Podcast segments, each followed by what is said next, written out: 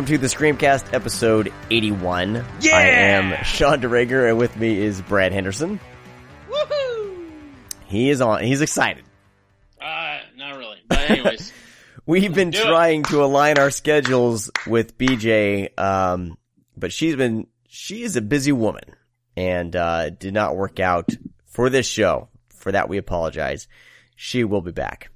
But, uh, we got a great show, uh, today. I'm really excited to get into the interview. We are talking, uh, about the movie We're Still Here. We're going to be talking to Travis Stevens, uh, Ted Geoghegan.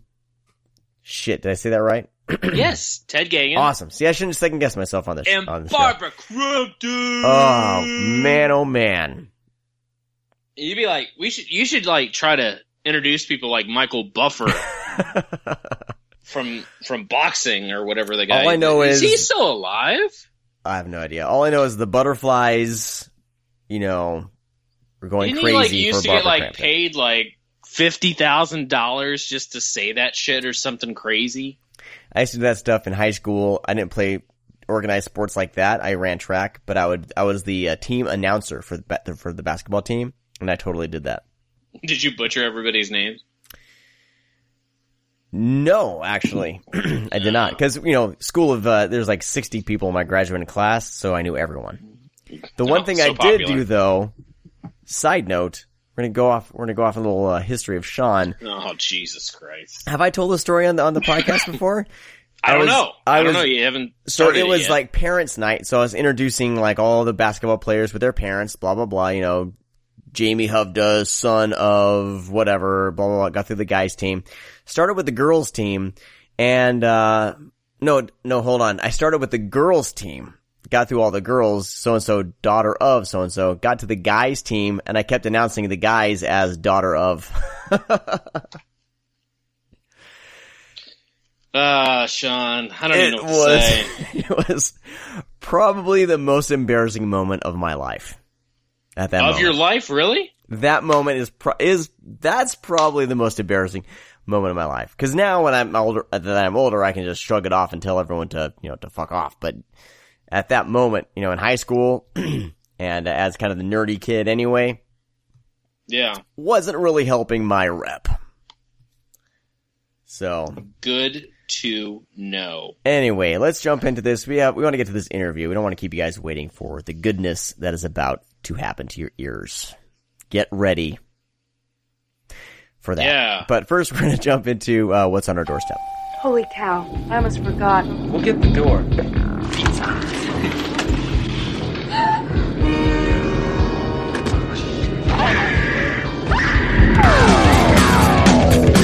You go first, Sean, since All right. you have nothing on your doorstep. My, you I have the theater. nothing on my doorstep as far as physical media, but I did actually, I did actually make it out to the theater this weekend. Twice. Uh, twice. You're like a Which is champ. amazing. Oh, my wife just blew me a kiss. What's up, babe? Yeah, yeah, Jan, You're what's looking- up? You're looking really good in those jeans. I can't wait to. Did she just say shh? she shushed me when I was about to seduce her with my words. Um, Man, I got it hot. You gotta see me in my jeans, Sean.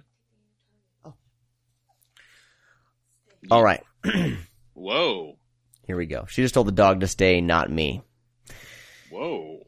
Anyway, dog commands. Sit, Sean. so I made it out to the theater twice this weekend. Um, I, we had a birthday date night because it was my birthday last week, and Happy so- birthday! Thanks, thank you. So I got to choose the movie, and of course, I was going to choose Sicario, which, dude, that thing was tense as hell, and I think probably one of the best movies I've seen in a long time in the theater. Um, Whoa! That's a statement. pull quote for the Blu-ray. Damn. But- Best but seriously, like- ever. And we talked about it last week, and everything that was said was correct. I mean, the the cinematography i i it is just breathtaking on this film, and it's Deakins is such a master that it's like if you want to go get schooled in some cine, cinematography, you know, a movie like Sicario, I didn't think you know would have as good a cinematography, cinematography, cinematography as it does. I can't freaking talk, but there's okay. certain scenes when they're you're, you're like looking in from like a drone perspective, right, or whatever, and there's like little dots moving on the screen, like cars moving or like the squad of soldiers moving in towards a target. And that stuff is like, I couldn't imagine seeing it on a small screen because it wouldn't have the impact because it's just, you're just taking all this in. You can see the scope of the area and what's going on. And then even the quieter moments is, is just pretty incredible. So, uh, if you haven't seen Sicario yet, Do it. do it because it's, uh, it's gonna, it's up there in my top 10 for the year. I don't make that at the theater as much, but as far as movies I've seen this year, it's at the, it's at the top. Um, Whoa. right behind Yeah, I want to see. I want to see it. Right behind Deathgasm. How was Goosebumps? So then I, my daughter has been asking me to see Goosebumps, and at being the awesome father that I am, I said, hell yeah, we're gonna go see Goosebumps. Let's do this shit. Yes. I did not use those terms exactly, but we went to Goosebumps and, and I, I haven't been a real, I haven't really followed Goosebumps. I think I may have read a couple books back when they first came out, or at least You were, I've read. yeah, you were, you were a little older. Yeah, but I've read R.L. Stine's work, I don't know if R.L. Stine had something before Goosebumps, but I, I R.L. Well, he had, Stine's a name that's he had familiar. like he had what like Fear Street, I think, was one. I think was Fear, one, Fear Street was what I read. And he had like this. He had a really bu- good book called Superstitions. I think it was uh, that was more geared towards like young adult, Yeah. probably more your speed. So Fear, I think Fear Street was what I read, and then Goosebumps came out, and I, I don't, I don't think I read any Goosebumps now, now that I think about it. But so for me, coming in almost totally fresh to this Goosebumps Oh, universe yeah. and everything, That was my that was my jam And- when I was little, Well, man. I was a little worried that this movie would be geared towards like the fans of, of Goosebumps, people that grew up with it, but, oh, but it was a great movie. It, was, it wasn't scary. Like I think my daughter said that she was more scared of the books and the, t- like the TV show or whatever than the actual movie. But it is a fun, well written movie. Jack Black's great in it. Um, the writing is surprisingly witty for a, a kid's film or young, ad- young adult film and it was just a lot of fun. I mean, I was grinning ear to ear like an idiot, and um, my daughter just had a blast. So she said it's you know it's one of her favorite movies she's seen. Um, and she saw Pan last weekend, and she said Pan's a pile of crap. So she had fun with Goosebumps, and I, I think it's good, man. Even if you're if you even if you're a grown up, um, and you want kind of a good little, you know, just a little horror comedy, I guess. Not really horror, but just fan. You know, I would definitely say go see it because it's Yeah, it reminded No, me of a no, lot of the movies I watched as a kid. You know, watching the trailer, it brought back a lot of memories because there's like little hints at all the books. Mm-hmm. Well, not all the books, but you know, kind of the bigger ones. But that was, I read Goosebumps from the time of Welcome to Dead House. I know is the very first book, and I think I got all the way into. I think it was like Monster Blood three, or it was it was kind of the. I think it was towards it wasn't until the end, but I don't know. I it was like '97, I guess, end of '96. I was like 12 or 13.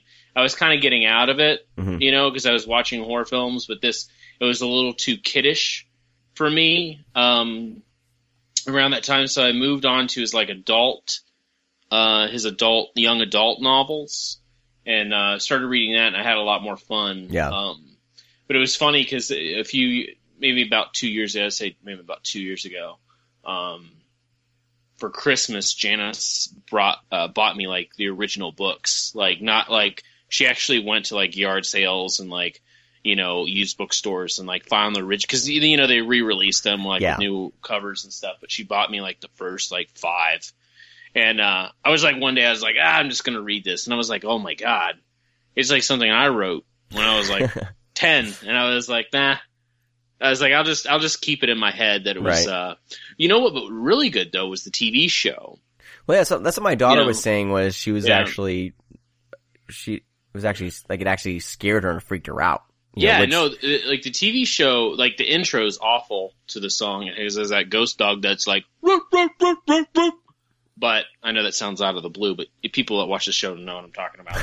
um, but yeah, the show, like, there's some episodes in there that are really good. Like the Night of Living Dummy episodes Yeah, are really fucking good. Yeah. And they are kind of scary at times. Even as an adult watching it, you kind of get yourself drawn in a little bit. Now there's a couple that are, you know, very humorous and, and, and funny for the most part. Uh, but it was like a, you know, it was a little kid's Tales from the Crypt. That's what it felt like. I mean, it Yeah. came out years later. I remember kind of the Haunted Mask. I think was the very first Goosebumps. Uh, you know, uh, maybe I think that was the movie because they did movies as well. I think there was a few movies. Yeah, like straight to video type things, right? Yeah, and then uh, and it was like you know premiered on cable or something. Yeah. But yeah, it was always, you know, I thought that was a good, and I gave them to Willow too, um, you know, because I had her read them, you know, because I thought that was a good segue, because you know, I really try to mold all of that, her getting into movies and horror. I tried really hard not to push hmm on her with with that, or you know, to the point of because a lot of people are like, let's scare the kids. Well, if you do that, they're not going to want to watch it. So try to you know push it to the point where they actually enjoy it and they Mhm. like being scared. That's that's the, that's the fun about horror films and being scared is that you want to be scared. You want that thrill. You want that drive. Um, you know, if you turn it out a little too much on children when they're little, they don't want it because they don't Yeah. want to cry. They don't want to be. They don't want to go to bed scared. So, uh, Goosebumps is another good little segue into uh, her horror. Yeah, totally. Yeah, she's uh, she's on her way and she's doing it on her own. But the film, what I liked about the film was like it's, it was a bit it's a bit meta in the fact that these books are real. R.L. Stine's, you know, Jack Black's Yeah. playing R.L. Stine, and I was kind of worried that it would go like kind of the the night of mu- the night of the museum route, you know, and just be Mhm. just kind of dumb and and stupid humor. But um, and I was worried about all just you know just way too many monsters to incorporate into this one story, you know. But uh, I think they did it really well, and um, and if you're a fan of the books, you're to see little nods to uh, pretty much probably. I think they fit in every single character, every single monster. They there's just a crowd, uh, and but um, but all that aside, like the effects were really good. Uh, the main characters, you really really care about these two characters. This this boy, um, who his his in the, his dad has recently passed away, so they've got a new house, moving away for change of scenery. And there's it, uh, there's a few moments where I was like welling up, you know, there was some like real emotion to the script and to the story where you really even as an as, as an adult I could relate to the situation and the actors were really great and you really cared about the two leads. Um so it was fantastic, man. I, I really had a lot I had a lot of fun with it. So it's No, a it's lot of- it's refreshing to see it. It's getting mm. great reviews Yeah. too, and for something like that, that you It know, wrong. it well, yeah, that, but just it's really welcomed by a lot of people, like you know, adults, kids, and even hardcore horror fans, because Yeah. you know, because a lot of the bigger fans of horror, that's you know, in journalism, they're they range between the ages of you know thirty and forty, so um, you know, Goosebumps was somewhat part of their life, or even R.L. Stine at, at that time. I was a huge, huge fan of R. I wrote him a fucking letter when I was little. You know, I mean, I, I, I it was a big part of my childhood and a big part of my horror life, and really, you know, I- it's funny because he kind of goes uncredited for a lot of that. It seems. hmm So I think he was a big part of everybody's life uh, that was in, you know, kids that were in horror films. Well, like like I said, he even helped me transition with his the F- Fear Street, yeah. you know. So Yeah, Fear Street was great too. That was a little bit better than. Uh, because that's well, when I was kind it of It wasn't better. It was just. It was a little more. It was a little more grown up, you know, horror. It seems rather than because you know going back and, and being that I've read um, read the books again as an adult uh huh. and even reading Fear Street uh, a little bit, you know, and, and, and seeing Willow read it. Uh, Fear Street is more grown up for sure. Yeah, So yeah. It was kind of like I would go between that. I started off with Fear Street, and then I started getting into Stephen King. So it definitely Yeah. opened up Pandora's box with horror for me, for sure. so. So cool, man. What's Cool. uh what's on your doorstep? Um, quite a bit. I will brush through some of this quickly. Others I'll stay on a little bit longer. I received the Blu-ray of um, The Brood um, by Criterion, which I was, uh, you know, very excited about, just because uh, Umbrella un- released it uh, last year. I think it was an Australian Yeah, company. copy I have. Yeah, and um, it was un, you know, their their version was uh, an HD version of the uncut, um, uh, uncut and remastered. On the Blu-ray, would look really good. The only other uncut version there was, I think, was the MGM release on DVD. hmm Um, so, but when it transition, there's a couple other releases. They cut out a lot of the, you know, kind of gorier parts and you know heavier parts of the film. So I was glad to have that Blu-ray from um, uh, Umbrella, but then they actually did a new 2K scan on the print, um, supervised by Cronenberg. I, you know, you people put that on there, but I, I'm just not how much. I don't know what that means because I don't picture Cronenberg sitting there like, oh yeah, that looks really no, good. no, it's, I, I picture somebody like, hey, did the work, and Here's the screen caps of your movie. Yeah. Do you like it? yep. yeah. I think it's over like text message. That, that's what it feels Well, like. if you look I what mean, happened to the Night of the Living Dead remake, I mean, that's totally what happened there. You know, Yeah, you know, be, you know. I, I think it's just something you know for some companies to fall back on. But th- this is not that situation. Okay. It, it looks great. It's unrated. Um, you know, it's the 92 minute version rather than I think it's the 88. I think is the is the cut Mm-hmm. um, cut version. They is there's some really cool shit on here. There's um, sadly there's nothing with um, Cronenberg but there's plenty with um, their cinematographer, which is Mark Irwin, who's well known. Um, the special effects guys, they, they interview Rick Baker and, and Joe Blasco. If you don't know who Joe Blasco is, he has a fucking school for this, uh, like Rick Baker and Savini. Blasco is it actually is here in Florida, um, one of the bigger schools uh, for makeup and special effects, um, which is really cool. There's actually uh, a 4K transfer of um, another Cronenberg uh, feature, Crimes of the Future.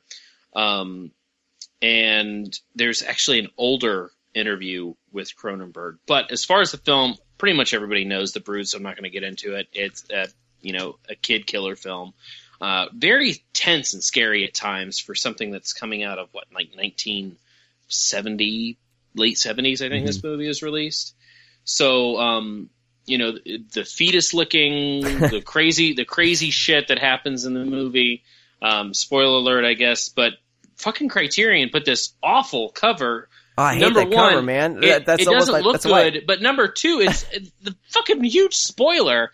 If you don't know, if you don't know the movie at all, you look at this and you're like, oh, cool, it's a woman holding a fetus. When you realize, when you see the woman in the movie, you're like, oh, okay, that's probably what this is going to be because of how it's shot. Right. So it it's kind of a, a silly a silly giveaway. I, I Um, can't stand that cover, man, and, and that's the main reason why I've held off because I already I already own the Umbrella one. It looks know. better. It does. Does it look better? It, okay, it does look better. I'll, I'll get it, it- when Criterion has a sale. it's at nice and crisp and clear. It it looks it looks uh it looks fairly fairly fairly Okay. fairly good. Good. Um, so next we have um, in the past we had a guest on the show twice for our um, it was a Deadly Blessing for John Portanovi. He was on Deadly Blessing episode, and then he was on what else was he at? The uh, Quatermass Experiment. Yes. Um, he's the writer and director of the device and the and Invoking. Well, they made an Invoking sequel. um, and and he and the October People has no affiliation with this movie whatsoever. Um, so, anyways, uh, RLJ Entertainment, in order to sell more movies, they slapped this Invoking two on this movie, and it's actually a collection of shorts That's so that weird, man. uh, you know they didn't put the subtitle on this because it's when you play the movie it's the invoking 2 colon paranormal events. Uh, um, so we get to watch five not really good shorts at all from ranging from a few years uh, in the making. Just not a good collection of shorts number one and just kind of a piss poor way to repackage something. I didn't make it to the theaters to see this. I really wanted to um, but I was kind of hesitant. Uh, the Vatican tapes uh, finally came out um, on Blu-ray. It's by the guys that did Crank, uh, Crank Two, and uh, Oh, like okay. the I think the second Ghost Rider movie. So when I heard they were doing an Exorcist movie, all I pictured was some like crazy amped up Exorcist. That's all I could picture. fueled by energy drinks. Yeah, but it's it's not at all. It's very tame. It's very bland. Um, relatively boring. Like for the first hour, it's kind of a boring movie. It's this big setup, but holy shit, man! The last like twenty minutes of this movie, though, is really fucking good and really epic and takes a turn that you have like it is great. Like it just hits you in the face and it becomes a full on exorcist movie. And with kind of a little hint of, you know, The Exorcist, um, and pretty much like just an homage to like older, you know, haunting and exorcism films. You know, everything it has like the feel of like the Amityville horror, which is, you know, obviously a haunting of a of a house. Um, I'm, I'm losing my uh, idea on uh, some other exorcist movies back in the day. I, I can't I can't think, but it, it it the whole film doesn't have this feel. It's just like the last twenty minutes. It it takes this different turn and really enjoyable. Uh, for the most part, for the last twenty minutes, it just takes a while to get there. So I can't like recommend it. Be like, oh man, this is great. Is it Um, like a lot of character driven? Is it is this a found like kind of found footagey type? No, no, it's not. or- It, no, it okay. sounds like I think that's what hurt it too. It's right. the it Vatican sound-. Vatican Oh, oh, yeah. they do some type they do some type of uh, found footage to it. it. It's just the point is that there's all these cases Okay. that the Vatican has withheld and all this footage of all these different things that have happened in the history of you know demons and everything and it just happens to be one of the cases Okay. but it's a pretty epic one it's like it's i can't recommend it wait till netflix Yeah. maybe I, I love it when they do that. I mean, I, I find it refreshing when that hap- when that when the last twenty minutes of a film just goes.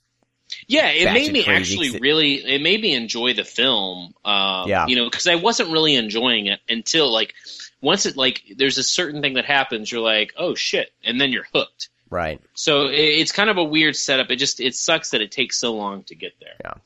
Um, next we have another one by RLJ Entertainment. This is this is a movie I heard a lot about um, from many reliable sources. A lot of the horror sites were praising this movie, and I just don't get it. Um, it's called Some Kind of Hate. It was marketed as kind of a feminist revenge thriller, and it's not at all. I'm not. I'm not a lady. I know that, but I can pick out a feminist film from. You know, I'm I'm, I'm a smart guy. I, I just don't see it. I it's it's um it's basically this retreat that these um it's kind of like remote school in a way that these you know bad kids uh, go to. And of course there's bad kids there and they pick on the new kid. Um and he you know friends this girl that's there and then they realize that there's this ghost that haunts the school. Um and it doesn't like bullies.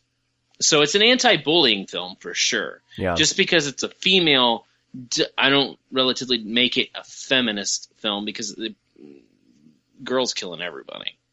You know uh, it's just it's just very bland. It's it's it's not very exciting by any means. Um i guess it's a unique take for sure on the sense of being a slasher film but it's just really cheesy and it's very like it's very predictable so uh, I, I can't really recommend that too much i think it's going to be a best buy exclusive uh, when Okay, I saw somebody uh, showing off their screeners on Facebook today, and that was in there.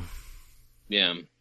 Um, next, I, I spoke about uh, Demon Knight last time. I finally got around to Bordello of Blood, which was one of the Tales from the Crypt movies that I wasn't that big of a fan of uh, growing up, even though it had titties. You know, you think you would in, in, enjoy it. I, I loved it more, probably but- exclusively for that and that Corey Feldman was in it.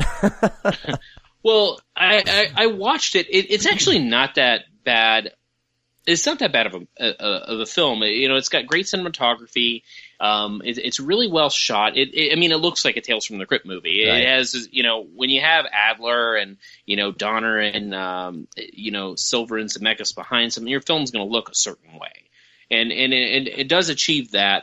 Dennis Miller is he fits in the film, but it's just too much Dennis Miller. now, is He's that just- like kind of hindsight because he's kind of turning into such a dick bag these days, or Um, well, according to everything, he was a huge dick on the set. Um, and he Okay. was to the point, I guess, he wasn't even speaking to, um, you know, the actors. I, I think Corey Feldman said he was, he, he, you know, they hated working with him. Um, so, but you can't. I guess he did his job right because you can't really tell that. You like Right. sometimes you could tell in a movie if something isn't going well, you know. Um, but Dennis Miller's funny, but it's just like Tales from the Crypt. It's meant to be. There's supposed to meant to be humor from it. I Yeah. mean, from the TV show, it carried that. I mean, from the host of Tales from the Crypt, the Creep Keep, Keeper, spouting off jokes and everything. So there's that certain that mixture of horror and comedy. It's just that Dennis Miller. It feels like he's doing stand up partially through the film. You know, when he speaks and del- deliver his lines.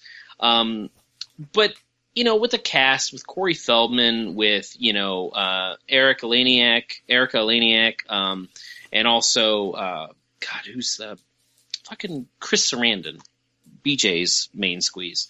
Um, it for all for all purposes, it's it holds up, but it's definitely you can see why. You know, after this film, they did the third one, and then they took upon the release of it. A lot of people don't know there's a third Tales from the Crypt movie, but there is. It's called Oh. Ritual. huh. Yeah, they just took all the Tales from the Crypt stuff out of it. You know, the introduction with the Crypt Keeper, and they released it. Um, it was supposed to have a theatrical release, but then they just wiped that clean, put it on video, and then that's it. And then around 2008, it got a DVD release, and then all that footage of the Crypt Keeper was uh, put back into the film. Um, and that was actually that's the third Tales from the Crypt movie.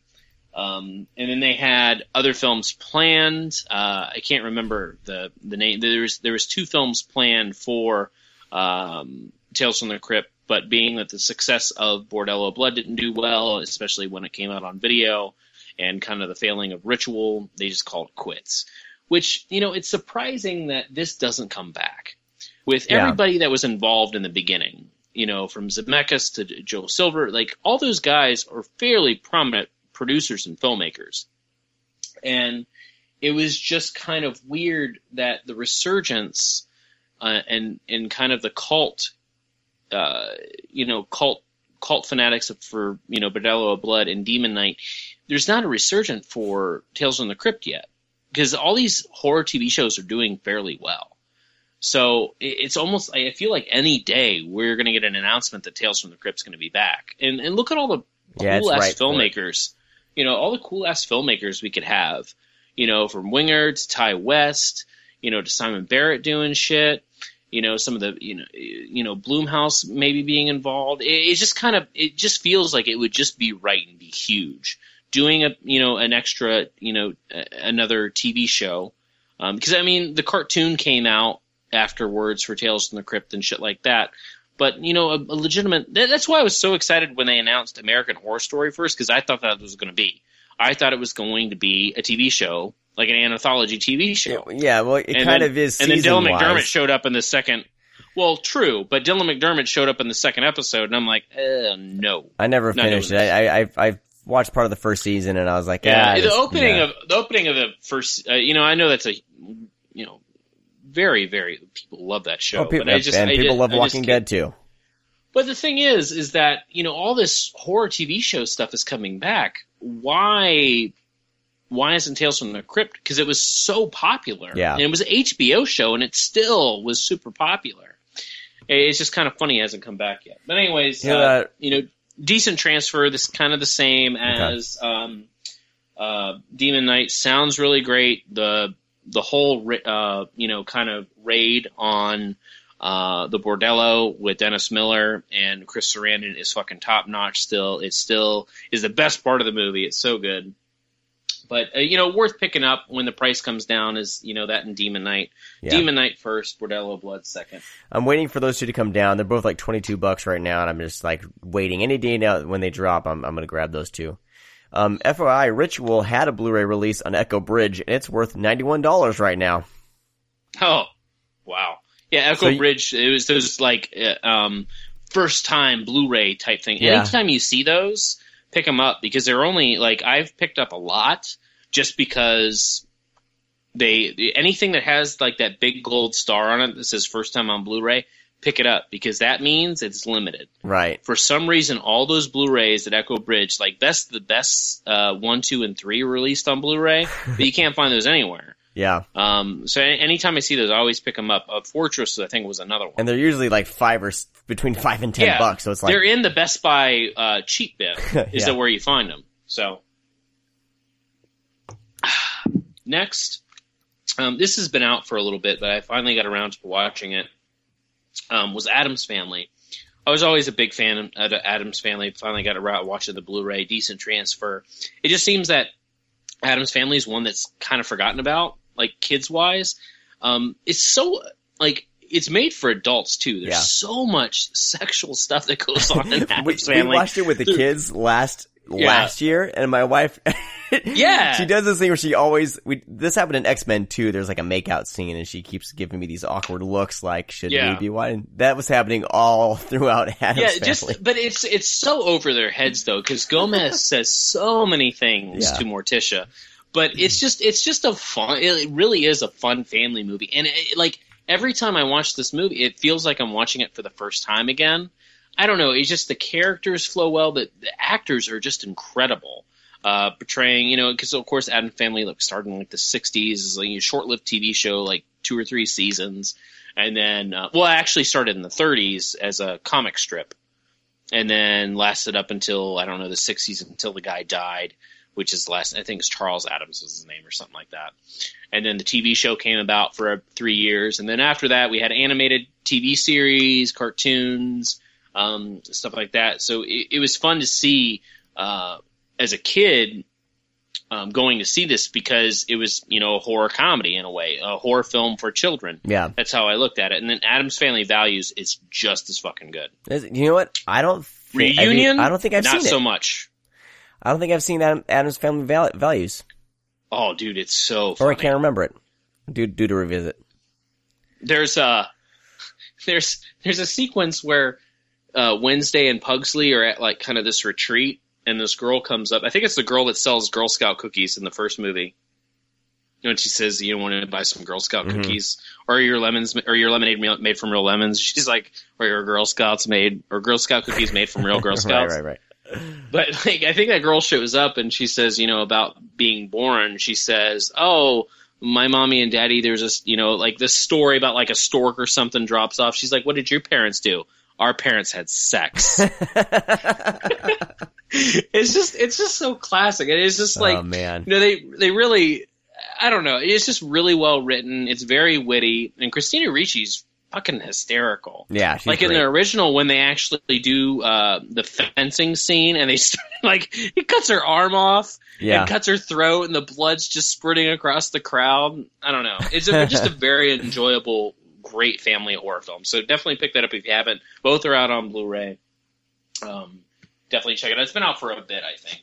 Um, next is a Artsploitation movie. Um, they've been really churning it out, so they finally got around to. Uh, I think uh, Eric spoke about this on the um, the podcast Bloody Knuckles. Um, it's about an artist um, who does these kind of really fringe and like really could be racist, very touchy subjects of this uh, underground comic that he writes. So anything that's going on in the world, you know, from the Taliban to like 9/11 to, you know, he'll make fun of that. Um, so he makes fun of a local um, kind of underground Chinese gangster who has this uh, rat, kind of this poison that's uh, very potent. It's like a rat rat poison, but it's ended up, you know, like kids are like blowing up and you start bleeding from the eyes if you touch it. oh jeez, Uh, so like all, all this like crazy shit. He's like under investigation, and you know he's got this like uh, underground street gang, but he's like very prominent, like in the city. He's making deals, you know, with uh, you know, kind of the city hall and everything like that. He's like kind of a well respected guy in a way, but he has this really dark background. So this artist makes fun of him. And one night, the, these gangsters find his comic, and then they hunt him down and as payment, uh, they take his hand, so he can't draw anymore. Um, and then the hand kind of gets into the rat poison type thing and comes back to life, reanimates, and becomes Hand from the Addams Family. um, and then kind of wants to. It kind of tortures him in a way because he doesn't want to believe his hand is reanimated, and his hand starts drawing again, like these really you know racy uh, comic strips, and wants him to get back into work. His friends want to see him do it, and then he gets caught up with the gangsters again, and the hand just takes a new life, and it it gets to the point where it's a little ridiculous, but there's this character that shows up about an hour into the movie that steals the fucking show.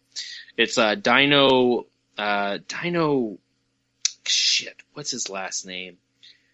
God, you'll know. He's the fucking S and M guy. Fucking steals the show. Goddamn hysterical. His lines, like this actor delivers everything so perfect. It's very funny, but it's another one of those movies that takes so long to actually get there. The last 30 minutes are highly enjoyable, mainly because of that character. And I've heard that they're doing a spin-off with that character because it's just so popular, like at festivals, everybody loves it. Oh wow. But, you know, a fun, really practical effects, gory, gory comedy.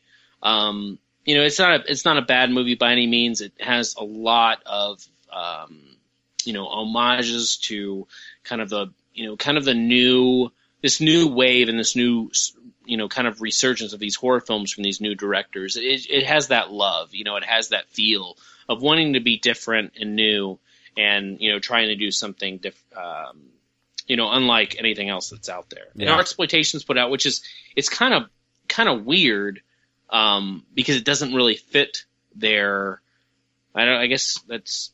I don't know if I should say that because it. it I guess it kind of does because they're all over the place but I just haven't really seen a horror comedy from these guys. They're very, you know, artsy. Yeah. Um, and this is definitely not one of those films, but I could see where the love for this uh, comes from. Especially, I'm not a big horror comedy fan, so that's probably why I'm kind of like pushing back a little bit. I'm going to remind you that you said that in a little bit here after we uh, after the interview. What? Never mind. We'll get into it. That. I'm not into horror comedies? Yeah. I'm not. I mean, I, I, I like them when they're I, I like them when they're well done. I mean, it's not like you know, but if I had a choice, I'm not a big fan of comedies to begin with, and I Right. don't like horror and comedy mixed too often. If it's done right, you know, stuff like Cooties, I really liked. Uh, Tucker and Dale versus Evil, I really enjoyed. It just has to be done well. Cool. You know, I don't like. Par- oh wow, you're totally like cut me off there. I know that. I know that. Cool. Yeah, I'm gonna shove it in your face later. Um, next, I got to I was giving you um, crap. all Olive Films release. Uh, they've been turning out uh, the horror titles recently. They got a bunch of stuff coming up from Slasher. Uh, this is not really a horror film, but kind of fits. Um, Alicia Silverstone and the Babysitter. Um, this is a weird movie. Like I don't remember it being this weird, but I, I, I tweeted the other day as like a great triple feature would be The Crush with Alicia Silverstone, The Babysitter, and Fear. Hmm. Like it has that really sleazy '90s shit. Um, the babysitter is definitely up there with the sleaziness because you have three characters. Um, you have uh, Harry, which is played by J.T. Walsh, who is fucking phenomenal. Everything that J.T. Walsh was in, he always steals the show. He can be the scariest or the funniest guy. Um, everything from being kind of the pathetic uh, character he is in Sling Blade to kind of the sleazy, you know, pervy old man and the babysitter to being the most intimidating villains in uh, he plays Red Red Barr, I think, in uh, Breakdown with Kurt Russell, which is a great movie by the way. Um, Hell yeah. but he's just you know just he's he gets into character so well. And and that's one thing that i think the reason why the babysitter is so good is because of his you know fascination with this you know of course the babysitter comes over alicia silverstone.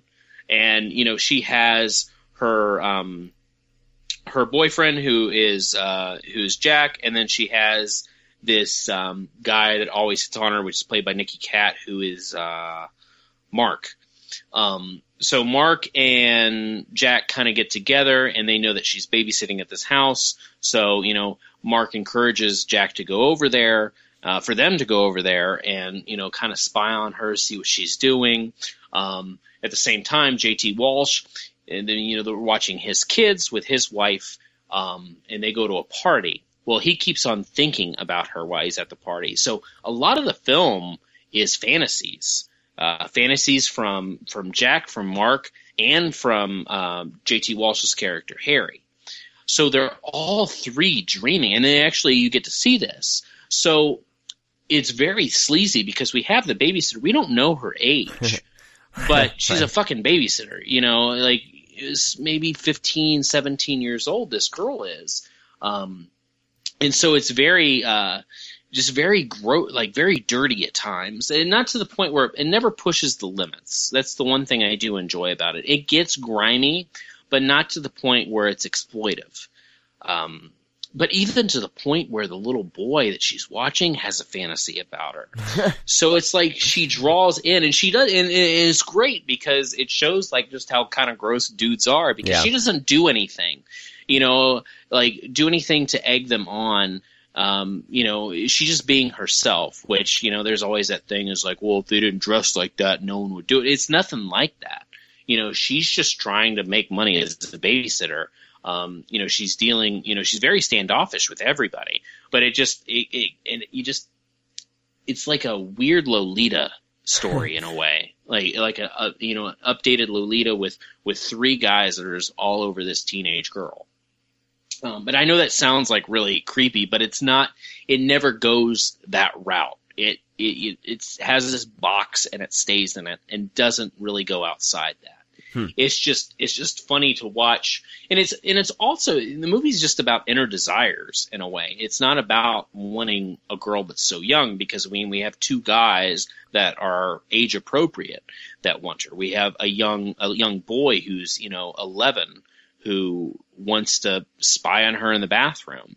You know, we have an older man, um, you know, that, that is fantasizing about a younger woman. We also have JT Walsh's character, uh, or his, his wife is obsessing with another guy at the party and she has these fantasies about him taking her because she's not satisfied with her, with her home life. But this guy that gives her attention at this party, she fantasizes about. So it's just like this inner desires of like, I don't know if it's a message like, are you happy?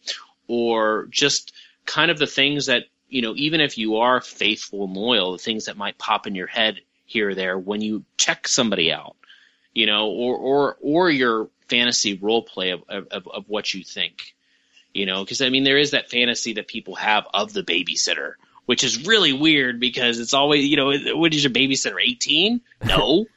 Right. You know, so it's just, it's, it, it, yeah, it's the point where it just gets really pervy. A- As And- a as a father who hires babysitters now, you know Yeah. that's just weird. I, I, I've never, I, yeah, I've never done it, you know, Yeah. and, and I have babysitters to watch Willow, but, uh, you know, I remember my babysitters, you know, the next door neighbor girl who I, you know, fantasize about plenty. You know, her name was Lori, and she, you know, she was like 16 and I was, you know, like nine.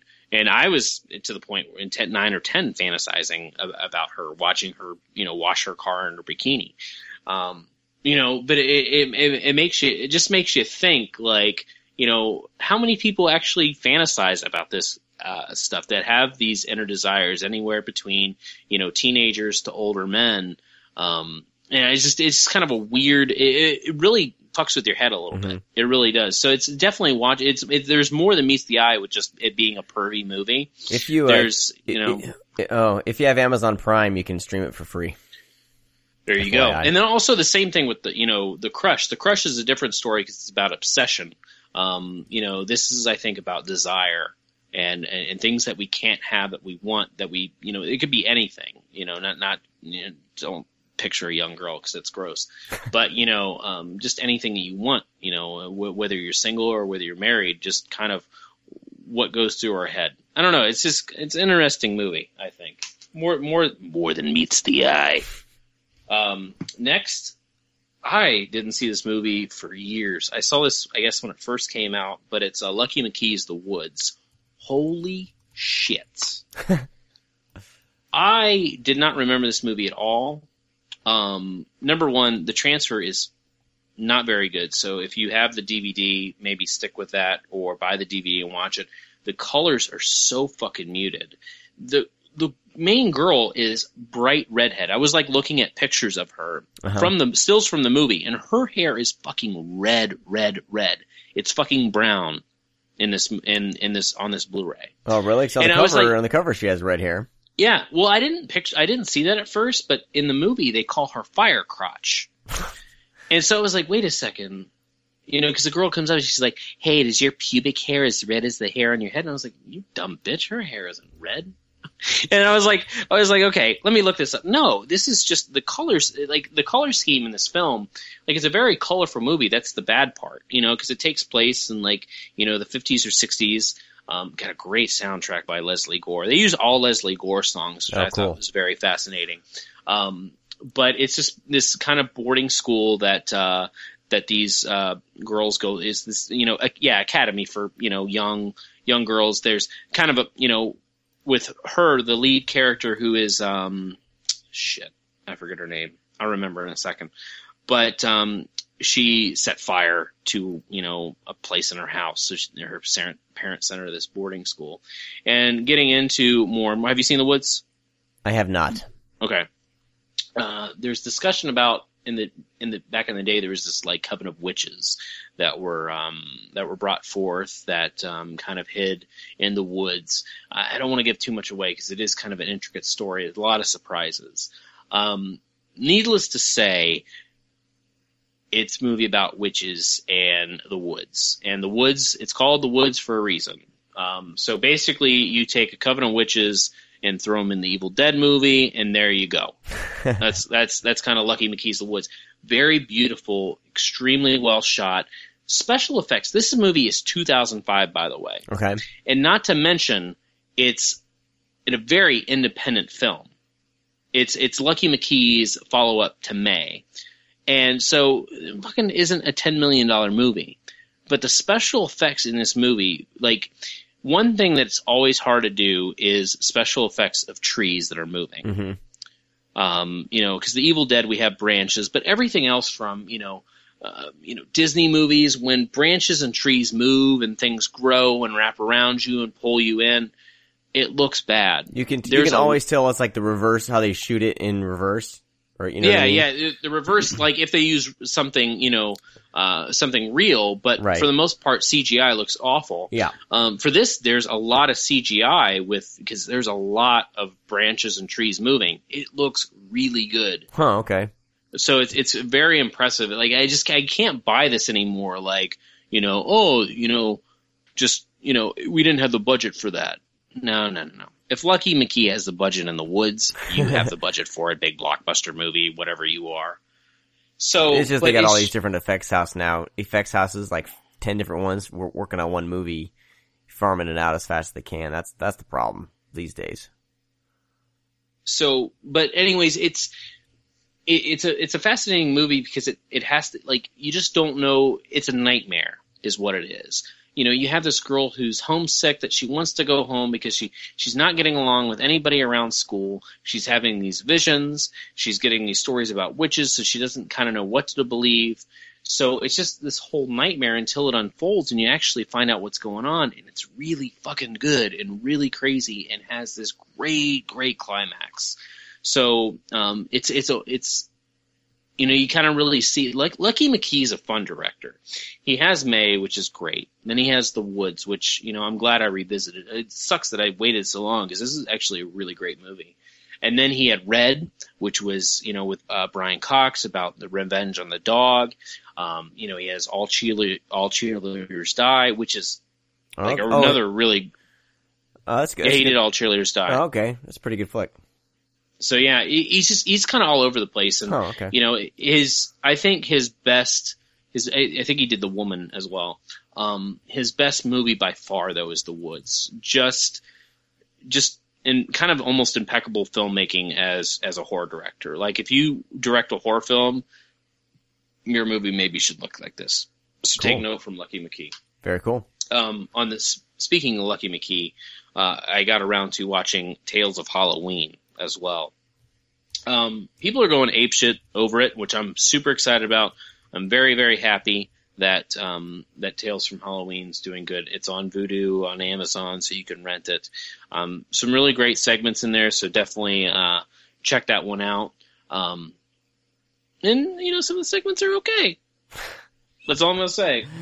Um, but uh, you know, it's it's a it's a fun it's fun to see that community, um, you know, get together and make something kind of unique and and and different, and kind of make the movie that they want to do. You know, Yeah. give the give these uh, decent horror film directors another chance. Get you know these all these actors and you know you know even Felissa Rose in it. She doesn't have a speaking role. She's just in the background. You know, and like Felissa Rose has her kids, um, you know, in the film too, but she doesn't even have a speaking role. But Felissa Rose is in it. It's got Graham Skipper, Adam Green, Barbara Crampton, Alexandra Essoe. It has uh, Stuart Gordon. It has Joe Dante. You know, just just this barrage of you know actors. You know, these directors, even actors in, in it. Uh, Neil Marshall did a segment, which is uh, probably my favorite. Uh, his wife, uh, I, I guess it's I don't know if it's Axelle Carolyn. She she's also the creator of the yeah, I always say the Um, her her uh, short's great. Was the Ghost one. Uh, Lucky McKee does a decent job. Um, I don't know who did the first one. The first one's my favorite. It's called Sweet Tooth. But um, you know, it's it's just a lot of fun to watch something and kind of it, it almost have to watch it twice because there's a lot of cameos that are just very short as well, which is um, a lot of fun. And uh, last but not least, um, I got around to watching. Uh, we're going to talk further about this movie um, on a future podcast, but I just want to mention that the reason why I want to bring it up instead of later is that I want you to watch it. Um, Cool. We are in the process of getting um, Erwin Leder on on the show, who stars in this film called Angst. If you haven't not seen Angst, I highly highly suggest picking up the Blu-ray. Just came out by uh, Cult Epics.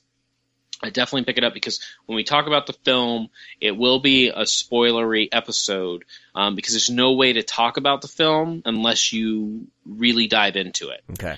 because it's just a unique um, and truly brutal and terrifying movie. Um, I've seen a lot of crazy shit in my life. I like batshit crazy movies. I like bru- brutality.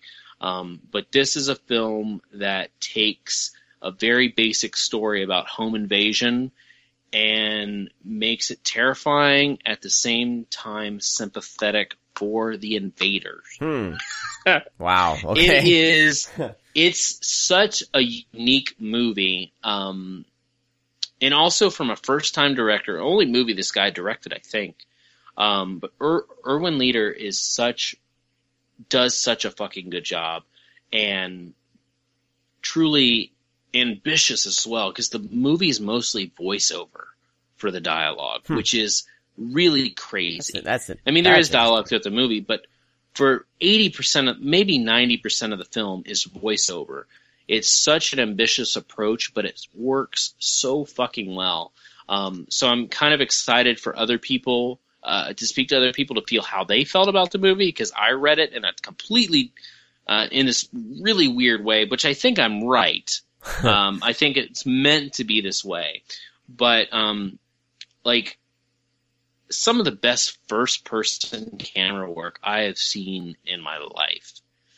Um, but yeah, definitely pick it up. Um, I'm, I don't think it's a limited edition, um, as what usually um, Cult Epics has been doing with their Blu-rays, but definitely something to check out. So in the future, maybe in the next couple weeks, look for our Angst episode with Erwin Leder. I'm very excited about it.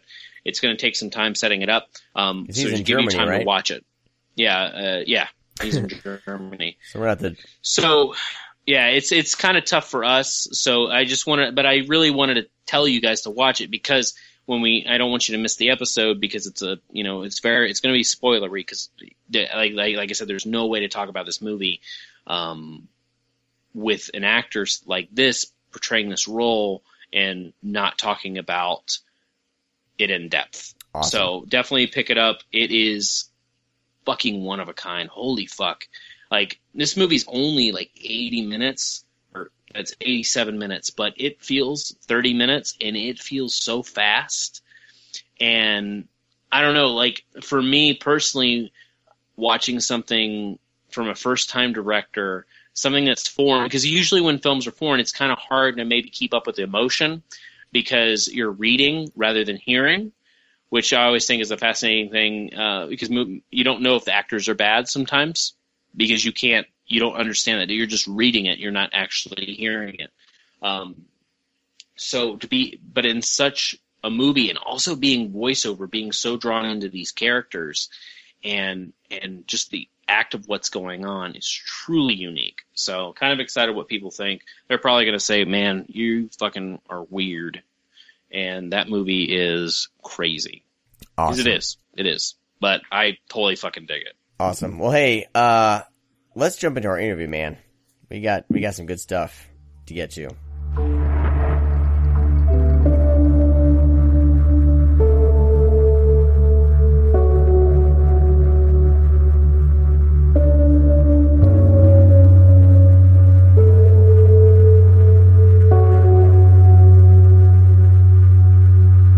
I'm extremely excited about our guests uh, today. Brad has done a hell of a job wrangling everyone together. Um, it's all Travis. It's all Travis. okay, Brad did a great job of getting hold of Travis, where Travis did all the legwork. Um, for today's, like usual for today's episode, we're of course talking. Uh, we are still here, and on the uh, on the Skype on the Skype connection, uh, we have good old Travis Stevens. What's up, Travis? Are you there? Oh God. He's donut series. Hello. there he is. Uh, we have a director, writer, and director. Uh oh. There's our Skype problem. Yep. We'll, we'll, keep on going here. Um, we have writer and director uh, Ted Geoghegan. Ted, what's up? Yo, I'm doing well. And uh, we have the uh, the beautiful Barbara Crampton on the call with us as well. Hello, Barbara. Hi, nice to be here. How are you? Good. Okay, did we? Uh, is everyone still here? Is that a joke? We are still here. Okay. Is that, was that, like that was a horrible pun, and I apologize. Oh I saw my like God. I saw my. You were waiting for that. You had that written down, didn't you? no, my Skype screen is like uh, flashing because I think uh, Travis is having uh, trouble with his connection. But um, is Travis here? Travis yes, is here. Let's talk fast. Okay, here we go. Here we go. Travis is back. Awesome. Yay. Hey, Travis. hello, hello. So, how's everybody doing? Number one. Wonderful. Um, so we have um, everybody on the line from We Are Still Here, which is a you know a, kind of a festival favorite. Mm-hmm. And when I was um, when I was looking back, I, I saw it at South by Southwest, and it had a um, terrific response. And I kind of I kind of enjoyed because I, will just be honest, sitting in the audience watching it, I was digging it. But at the time it was over, I was like, man, I really hope this is received well because it's so well made. It looks great. It feels like a Hammer Fulci film Mm-hmm. But I just, you know, it's it's a very familiar story. But I was just hoping that you know we could people would come together and be like, you know, this is definitely what throwbacks need to be without winking at the camera, without having anything special, just making kind of a traditional ghost story, but you know, with killer cinematography, great soundtrack, wonderful special effects by Marcus, and you know, just just a hell of you know, just a setup. And it was really relieving to me is see the response like from you know, even on Rotten Tomatoes and, you know, kind of all these, you know, people that are kind of almost fed up with the throwbacks because there is too much winking at the camera nowadays. So people are starting to put up a, a wall towards it. Mm. But I was, I was really glad to see how well it was received and also seeing the response recently because this was released on what, Blu-ray, DVD last Tuesday? Mm-hmm. Correct and just the response from like pictures just on like Facebook uh, groups and Twitter, just showing the sold out thing, showing people were buying it. I mean, I I look at Facebook quite a bit because I mean we're mostly a physical media podcast, so I pay attention to a lot of stuff. I've never seen as many pictures of a single Blu-ray other than We Are Still Here like everybody was buying it, yeah. and it was just it was such a cool fucking thing, and it, it's obviously great for you guys and great for Ted. So I just want to know how that kind of response from the festival circuit, worrying about if people are going to like your film and how it's going to be received, and then ultimately like kind of the success that you've seen from you know people tweeting and Facebooking with the sold out thing from like Walmart to Best Buy to Amazon I mean, it's sold out on Amazon for Christ's sakes. That's I, badass. I didn't even know that. That's amazing.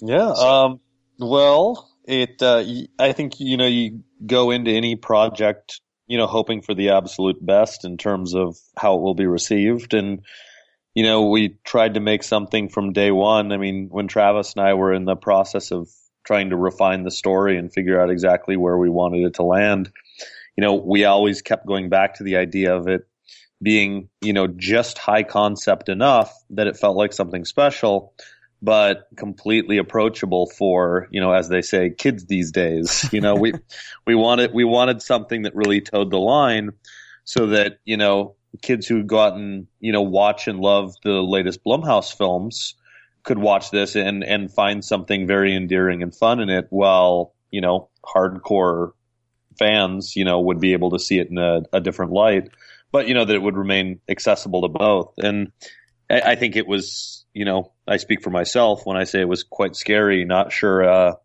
if people would respond to it in that way, but I, it took me a few festivals. Uh, you know, the response yeah. at a South by was really good, but it, it, took a few more festivals before I could actually breathe again and mm-hmm. realize that uh, that people were enjoying it. And you know, I'm a I'm a physical media guy, so even though you know when we opened in theaters and on VOD this summer, it was really exciting. It, it's been nothing compared to the DVD and Blu-ray launch of the movie, mm-hmm. just because I've seen so many people like just like you said, you know, taking pictures of it and everything, and I think that's just because I mean. A, a testament to Barbara and Travis and everybody else who was involved in the movie. You know, we you know, we kind of we have a very close knit community, and we all care about each other a lot. And you know, I, I, think that you know the horror genre and filmmaking in general, you know, it's a big enough world for us all to be successful. So I think you know we're all just rooting for each other, and we're all kind of mm-hmm. helping each other out. So uh, you know, it not not only has it been Travis, Barbara, Andrew, you know, the rest of the cast, but also just, you know, all the other filmmakers out there, you know, who have worked with Barbara and worked with Travis and worked with everyone else on the film, you know, getting behind the film and, and pushing it out to everyone they know as well. Yeah, there's been a lot of, everyone's been behind this movie as for, that's what's been, that's what's great about having a cast that ex- that's excited about the film as well. Because Barbara, you posted a lot about the film, especially when the the festival circuit was going on. How early did you get involved with with this film? Um, was it pretty early on, or did you you know when, when did you get right? Um, well, I, I met uh, Ted during um, the publicity for You're Next when that okay. came out because he he sort of moonlights as a publicist and um, and uh, we just became friends and he sent me the script just to kind of get my take on it and i read it and i thought it was wonderful. I loved it. Um, he didn't tell me at the time that he had me in mind for the role of anne. Um, i think he maybe didn't want me to get too excited and then be disappointed. It's just so hard to get any movie made these days. So he didn't mention it initially just kind of wanted my feedback. And it was many months later um, that he called me back and he said i have travis stevens involved and I was, you know, quite happy about that because I'd been a fan of his and seen a lot of the movies that he had done recently. And then he said Dark Sky is going to be involved, and um, you know, we think we're going to shoot the movie, and I'd really like you to play this part. So um, that's kind of how it happened, and um, I was thrilled. I mean, it's a wonderful part um, for me as you know I get older. There's not you know, seemingly there's not a lot of parts for, you know, women my age. And um, to have such a strong character that's, you know, rooted in, in something that's so strong, you know, mm-hmm. the, the emotion of losing a child and um, to have the foundation of that to, you know, launch us into this crazy Lovecraftian Fulci world. um, um, really helped all of us as actors, you know, have an anchor for mm-hmm. something. And um, so it was like one of the best experiences of my life working on this movie. I just had a great time from, you know, working with Travis and Ted and working with Larry and Andrew and Lisa. It's just, you know, it was just a, an amazing, really fun time and, and very collaborative and, you know, really supportive as, as Ted's alluding to, you know, mm-hmm. not, not just from, the people that were on set, but you know all the other people that we know. You know, just really rooting for us to make a good movie. Yeah. Now, well, it is nice to see you back on the big screen. I will tell you that. Thank you. See, seeing you almost every festival I go to, there's a Barbara Crampton movie yeah. somewhere, that is. I mean, that's I something for you know, like for myself, growing up watching your movies, and you know, my mom always talking about you in soap operas and everything. She's like, "Oh, that's the woman on my soap," you know, that type of thing. You know, yeah, you know, because ever when it, I mean, you watch a lot of horror films. There's a lot of people that got their start in soap operas or have done mm-hmm. some, you know, daytime television. And my mom was always she was obsessed with. uh you know, it was soap operas and horror films. Those were two favorite things. Wow. So whenever we would watch something, she would point it out, and you know, and so like you know, whenever I would bring up a movie, I would say, "Hey, the person that you like from your soap operas in this or whatever," and that would give her even more, you know, enthusiasm to watch it. So yeah, it was kind of funny, you know, with you, you're you're one of the actresses that there was kind of a connection with my mother because she Aww. knew who you were. So you know, I could put on you know a movie about robots killing people in a mall, and she would be all for it.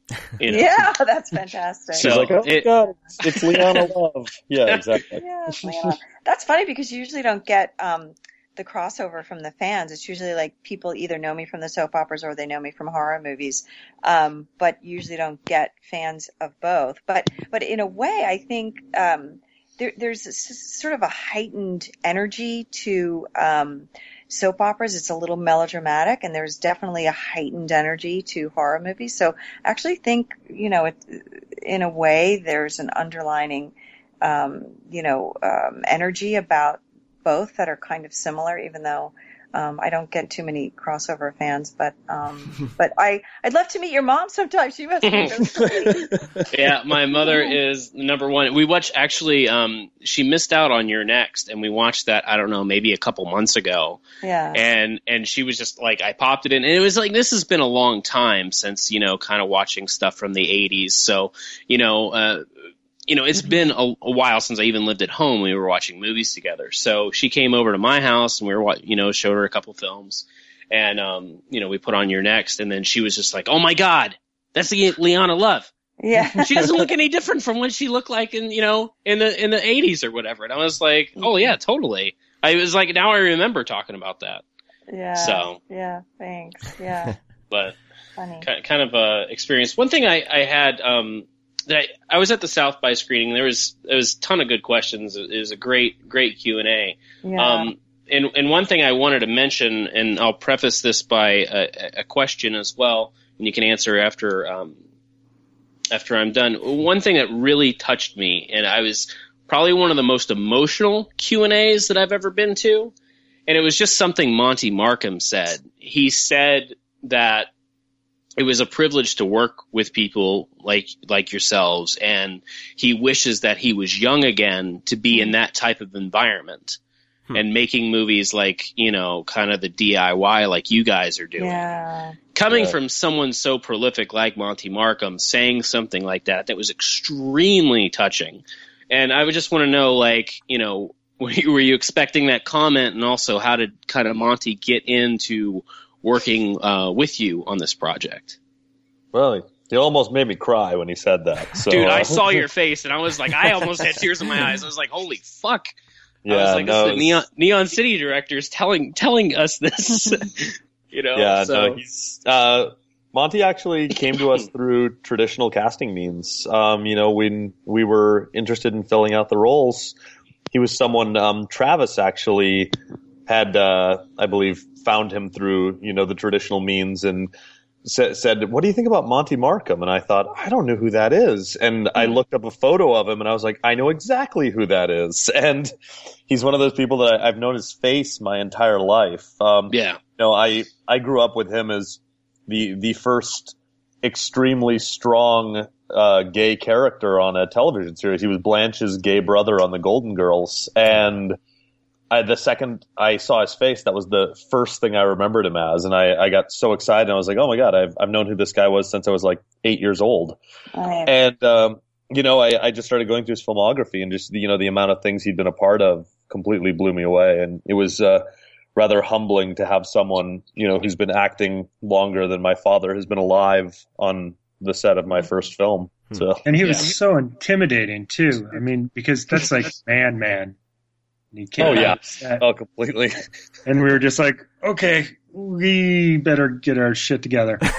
and, uh, so he's sitting there, and then you know, I think the first day we were working with him, we were we either rehearsed the scene or, or something happened where Ted and I and sort of really discuss the dialogue a bit and sort of look at it and be like, is this repetitive for a scene that happens later? Da da da. And we start reworking it. And Monte was just like, what are you guys doing? I mean, I prepared for this. I'm ready for this. Mm-hmm. And, and, it was just like, I was like, he's just going to smack us, you know? Yeah. it's not those yeah. kids who aren't respecting the process. Um, so I think, at least for me, and I, I think Ted as well, like we went through the rest of the shoot just really uh, his opinion mattered, and we wanted to to uh, you know do right by him. And so at the at the screening when he said that, and, and since the movie's come out, how supportive he's been throughout the process has been really touching. Yeah, no, it's uh, it was amazing. He, you know, he also made a comment er- earlier on in, in that exact same Q and A where he, um, when we went down the line, he said, he said, "Well, I've never been in a picture like this before," and I don't, and then he said, "And I don't know if I ever will again." And I remember everyone laughed, and I had that thought where I said, "Oh my God, he's never seen the movie before," and I said, "God, I hope he liked it. Like, I really hope." you know, like, and the more you know, the more he talked, the more I realized that you know this is coming from an 82 year old man. You know, like I, I, pray to God that he does a hundred more movies just like this. But yeah. you know, he followed it up with that you know very touching statement that you had said earlier. You know that it, it just kind of occurred to me that you know this is the first time he'd ever been in a horror movie in his entire career. You know, yeah, the, man, yeah. the man had been directed by William Castle, but he'd never been in a horror movie before. So it was it was really unreal to you know hear that statement and you know just kind of actually put it all into focus. And like Travis said, he's emailed us so many times, and you know he always keeps it very brief. But the the last one he he said to me, it's it's the sort of thing that I just want to frame and put on my wall, where he just said, you know, he knows how hard it is to make a movie, let alone a good movie. And, you know, just how proud he was to be a part of what seems to be, you know, a really beloved new film. and, you know, it awesome. just, you know, my heart just grew 10 times, you know, mm-hmm. just yeah. such such a joy. I'd I'd kill to work with him again. Just an amazing professional, nice dude. Yeah, no, it's it, it, was one of those things that when I when I saw his name pop up, I was like, "Holy shit!" I was like, "What the fuck?" Like I had no idea Markham was in the movie, and I've been a fan of Neon City since I was fucking that was uh, since I was little. Like I had a Neon City poster one of those like eight like I don't know like weird like weird measurements like 13 by 17 something crazy like that and it was like all ripped up and torn i like found it like it was like a, a vhs release poster or something like that i got at uh, a flea market i was like so happy when i actually had that um, so yeah i, I kind of grew up watching uh, you know knowing who he was um, I mean, he did a lot of TV, but I was more or less into, you know, his films. And w- when I got older, then I saw him pop up a little bit more. Um, but yeah, I was always a big fan of Neon City. So w- when I knew he was in the movie, I was just like, this is going to be interesting. Because I, I knew I was like he's never really done a horror film before, so let's let's see how this is going to be. And I knew Marcus was doing the special effects because Marcus and I are good pals, and so when I knew he was doing that, I was like, man, I, I was like I was so pumped for that screening, you know. And then just just watching the special effects unfold that was another thing that is kind of what I'm getting at since yeah. I'm rambling is that with uh, with the special effects, um, I imagine that you're super pro practical effects because that's one thing that really, really, really stood out, and I think is standing out for a lot of other people is that you know all these you know bigger movies are complaining that practical effects takes too much time, it's too much money, blah blah blah. But you know everything pretty much as I can remember watching it a few times, uh, other than maybe kind of the embers that you know or on the um, on the family uh, burning burning up, and maybe some of the you know digital uh, steam.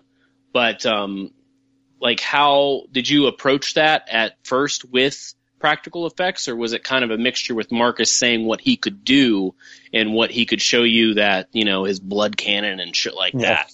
No, I mean we you know, we had initially planned on doing everything practically, and it, uh, you know, it really wasn't until much later that we started having discussions about what we could do, you know, to augment Marcus's amazing practical effects. Um, you know, yeah. the idea was to, you know, highlight what he had accomplished and, you know, make it into something even more spectacular. And, um, you know, Travis had worked with Eli Dorsey um, on uh, previously, who's a digital effects artist based out of Oregon, and he came in and you know he basically told us from day one. He said, "I know that I will have achieved my goal if you don't know that I was here." You know, and right. it, it's it's oh, that's awesome. It's it's great to hear that. I, I realize how hard it is for an artist like him, though. You know, in you know hiding behind the curtain the whole time, but I, I think that what he did, you know, really assisted with with the effects work. And I mean, Travis can certainly attest to, you know, I, I fought very hard for Marcus to be our effects guy just because I've worked with him for years and years. And, you know, you always hear the stuff about, just like you said, that practical effects take too long and they're too complex. But I, I think if you, if you have a really great team, I mean, the amount of stuff we were throwing at Marcus and his crew on a daily basis, stuff that wasn't even in the script that we just dreamt up and how quickly they'd turn it around and, and bring it to life. I, I, I feel like there's no excuse for not using practical effects. yeah, no, I think I think that's something that's going that I see carrying over too. Is you know people that you know uh, don't know you guys at all. You know, not where it's friends. You know, congratulating you. It's just complete strangers. You know, really rallying and coming together and saying, "Holy shit!" You know, you need to check out this movie because it looks really good, like for practical practical effects wise, because that's one thing that is becoming more prominent with horror films today, especially independent horror films, is that you know we're all wanting practical effects because it reminds us of you know if you want to do an homage or want to you know make a, a throwback you know you all your cards have to be in kind of the right setting and and I think this is definitely one of those things that uh, it definitely all came together. Um, BJ Colangelo couldn't be uh, here with us to for this interview, but she did send me a question relating to the uh, special effects. She want she wanted to know uh, who was responsible mainly for the character designs of the ghosts. Was it uh, all Marcus or or Ted? Did you throw your two cents in, or how was that collaboration uh, process there for the for the designs? I mean, it was a mix. Yeah. You know, it was, uh, you know, I certainly gave Marcus a lot of freedom with, you know, what we wanted, but ultimately, you know, it was a mix of the ghosts from the fog, the, mm-hmm. uh, I, I, always say the, uh, the taxi driving ghost that you see for a split second in Ghostbusters. nice. yeah. And j- just kind of, you know, a mishmash of something that's both real and fantastical. You know, we, we decided early on that like the Dagmar family, even though they've been burnt head to toe, would still have hair. Um, mm-hmm. so, you know, like Papa Dagmar still has, you know, his hair and he has a beard, you know, his wife and daughter both have long hair. Little things like that, that, you know, if, if these were true burn victims, you know, that they'd look kind of more like Freddy Krueger. And we, mm-hmm. we wanted something that, that kind of towed the line between disturbingly real and like wildly fantastical. Right, right. So, um, you know, and with that, you know, Marcus just kind of dreamt up what we were all thinking, and it's uh, you know it's it's exactly what we imagined them looking like the first time he uh, you know he brought them out for us. Very cool. How so they were um, they would come in and, and work closely like they Barbara did you have you interacted with them personally right the the yeah. Dagmars and everything what was what was your reaction when you first saw them come on set with the the makeup I, well, I was blown away. I mean, they're, because they're just the color of them, just so black. I mean, yeah. you never think of ghosts as being black um, and you think of them as being kind of cold. And these ghosts were were burned and charred, and you know they were they just looked decayed. Um, it, it, it was it was they were pretty freaky to look at. Um, uh, yeah, they were. Yeah, nice. it reminded me think, of. Uh, yeah. Oh, go ahead. And I think you know it was nice that um, we had um, you know the two actors, Alyssa Dowling and and um, what's what's our buddy's name? Guy Guy Gane. Guy, yeah, Guy Gane.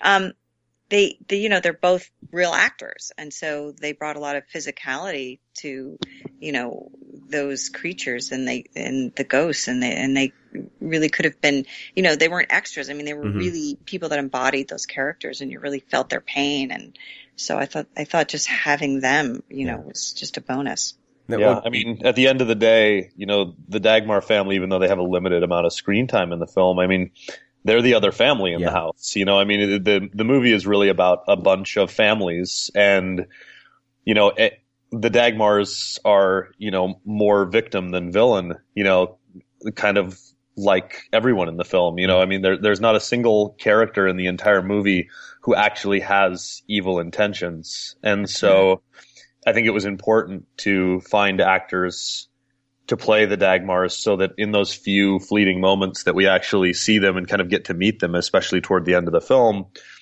the audience understands that, you know, not only are these real characters, but, you know, they're not just special effects. You mm-hmm. know, these, these are ghosts that you should weirdly kind of care about by the time the story's over. Well, the, the, one of the main ghosts, so he, that guy, Guy Gane, he was, yeah. um, a Civil War reenactor, right? Yeah. That's, that's on his resume. Is that something he does on the side, or is that's, it That's all he does. Wow. That's all he does. Yeah, he's um, responsible. There's actually for, a job for that. Amazing, isn't it? yeah. He um, he recently worked on uh, several episodes of House of Cards where there was historic Civil War reenactment oh, nice. episodes.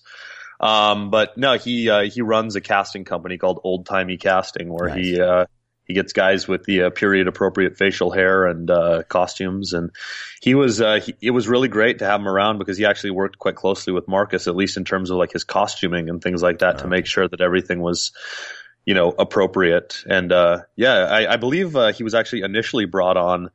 Uh, to be a prop master to make sure that everything was, you know, that any sort of things we saw on set from fireplace pokers to doorknobs were period appropriate. And once we realized just how knowledgeable he was at, you know, the era in which Dagmar was supposed to live. And then on top of that, we found out that he's an accomplished actor. We were like, we, we have a better job for you on set. And his flowing, his flowing beard is just. Yeah. yeah. Guy's got a good look. um, I always like, uh, to hear, hear about the movies that that Travis, uh, you're involved with because you're such a hands-on producer. I don't, I, I, feel like that doesn't happen very often. And we've talked about this in the past. Um, how hands-on were you with, with We Are Still Here from the, were you on set quite a bit or how does that work with your, your role as a producer for this picture in, in particular? Yeah. I mean, you know, Ted and I are friends and, uh-huh and it was you know Ted's first time as a director, and um, you know there was just a trust there, and it was nice because we sort of went into it together, and and sort of I feel like every challenge that came up, we were able to sort of bring our our, our different experiences together and, and come up with solutions uh, for those. Um, yeah, I'm I'm as hands on as as need be you know, ideally I would just be in a limousine, you know, on a giant set, just throwing money around. But yes, um, up until this point, that hasn't happened yet. But, uh, but yeah, I mean, it, you know, like for me, I'm in this to make some art, yeah. and and that's the reward is being able to be creative with people that you admire, and you know, so on this, it's, you know, it started with the process of just sort of, I think, you know, like your first question um, uh, mentioned, it was like, okay, this is a pretty familiar setup to these types of stories. All right, well, what what can we do to you know sort of dupe the audience into expecting one sort of movie, and if we do that, will that um, make them let down their guard for for the climax mm-hmm. and that was really what you know that was the the magic trick we were trying to pull off with this is sort of you know looping them into a uh, sort of a, a lull mm. they think they know what's going on and they think they know what kind of movie it is and then allow ted to sort of start wailing on the guitar yeah. and really start bringing in some of those flourishes that nobody would see coming from those opening frames um, and so yeah, I mean that a lot of it is just sort of you know talking with Ted and figuring out what the intention is, and then you know just offering you know an outside perspective on on what might help you know get that across better. So.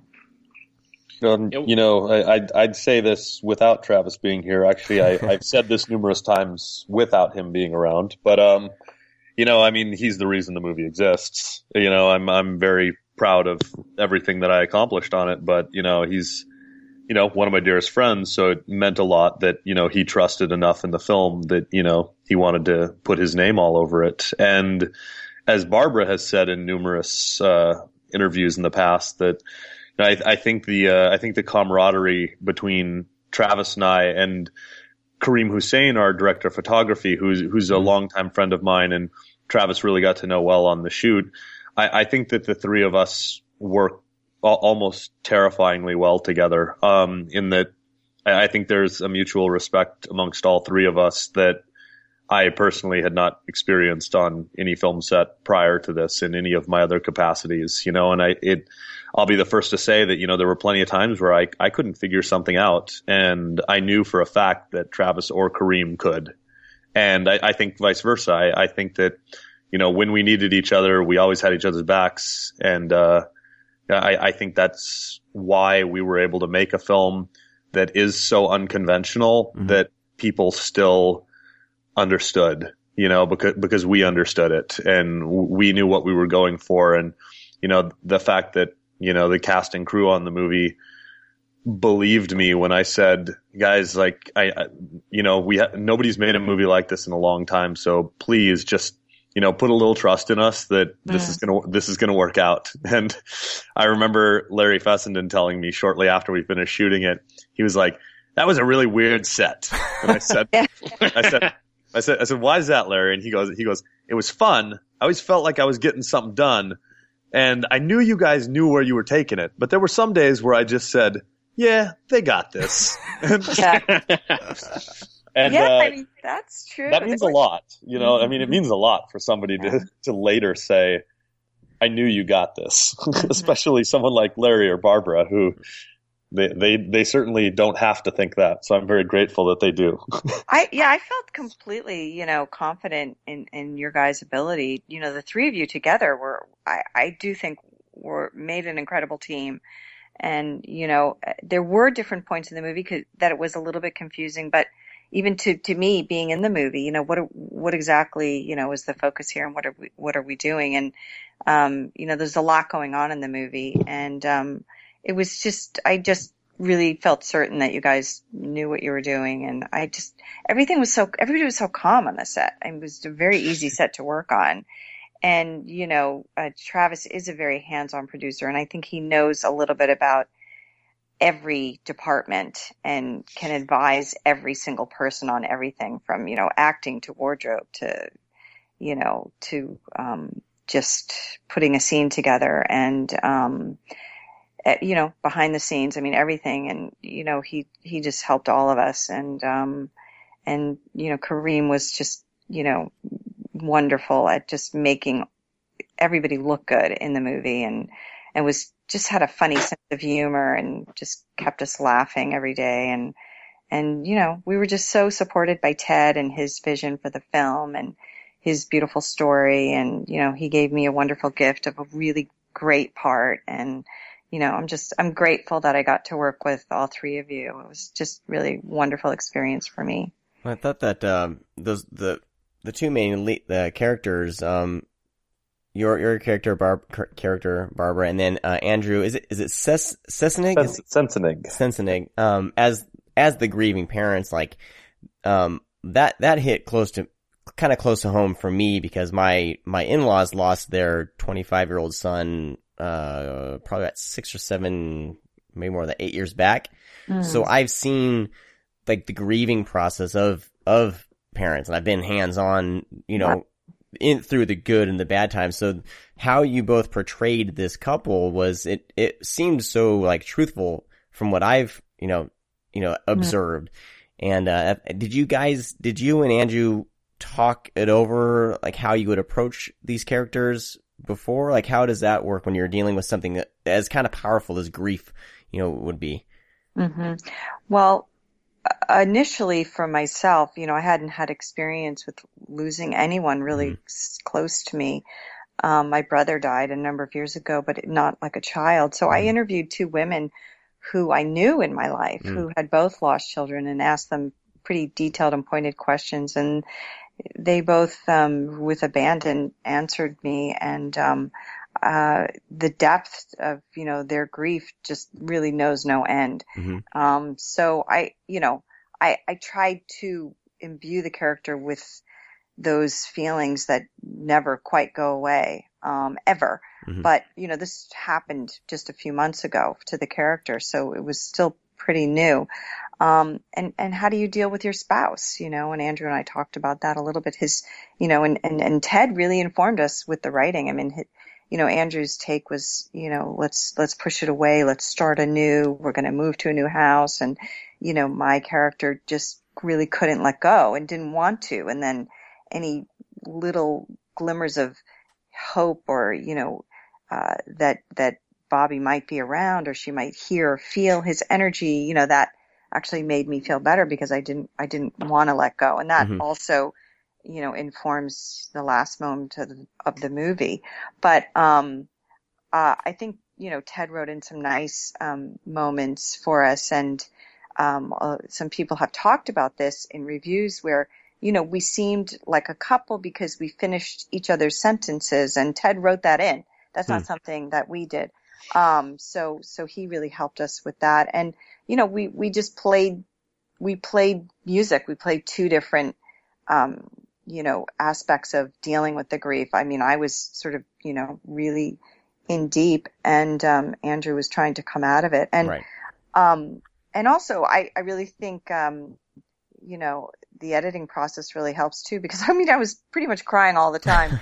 um, and then you know there was uh, many times when they they would actually use the takes where you know it was just before I would really start to cry or just after I had cried. So it it you know wasn't you can't it's hard to sustain a whole performance of just you know being dour and sad and you know where are those moments that um, you can cling on to life and and hope to go on and you know with your in-laws I'm sure that's a you know daily battle because I, I just can't imagine yeah. the grief that you know they people have to carry around just losing a child. So um, it was uh, it was a pretty um, pretty difficult you know thing to go through and sustain for a whole month. But um, uh, I was glad to work with Andrew because he and I got along great. I didn't know him before the movie. I had just seen him in a few things and you know we got along great we spent a lot of time together and we we did talk about our characters quite a bit and just tried to be as familiar with one another and you know as possible and just try to act like a married couple mm-hmm.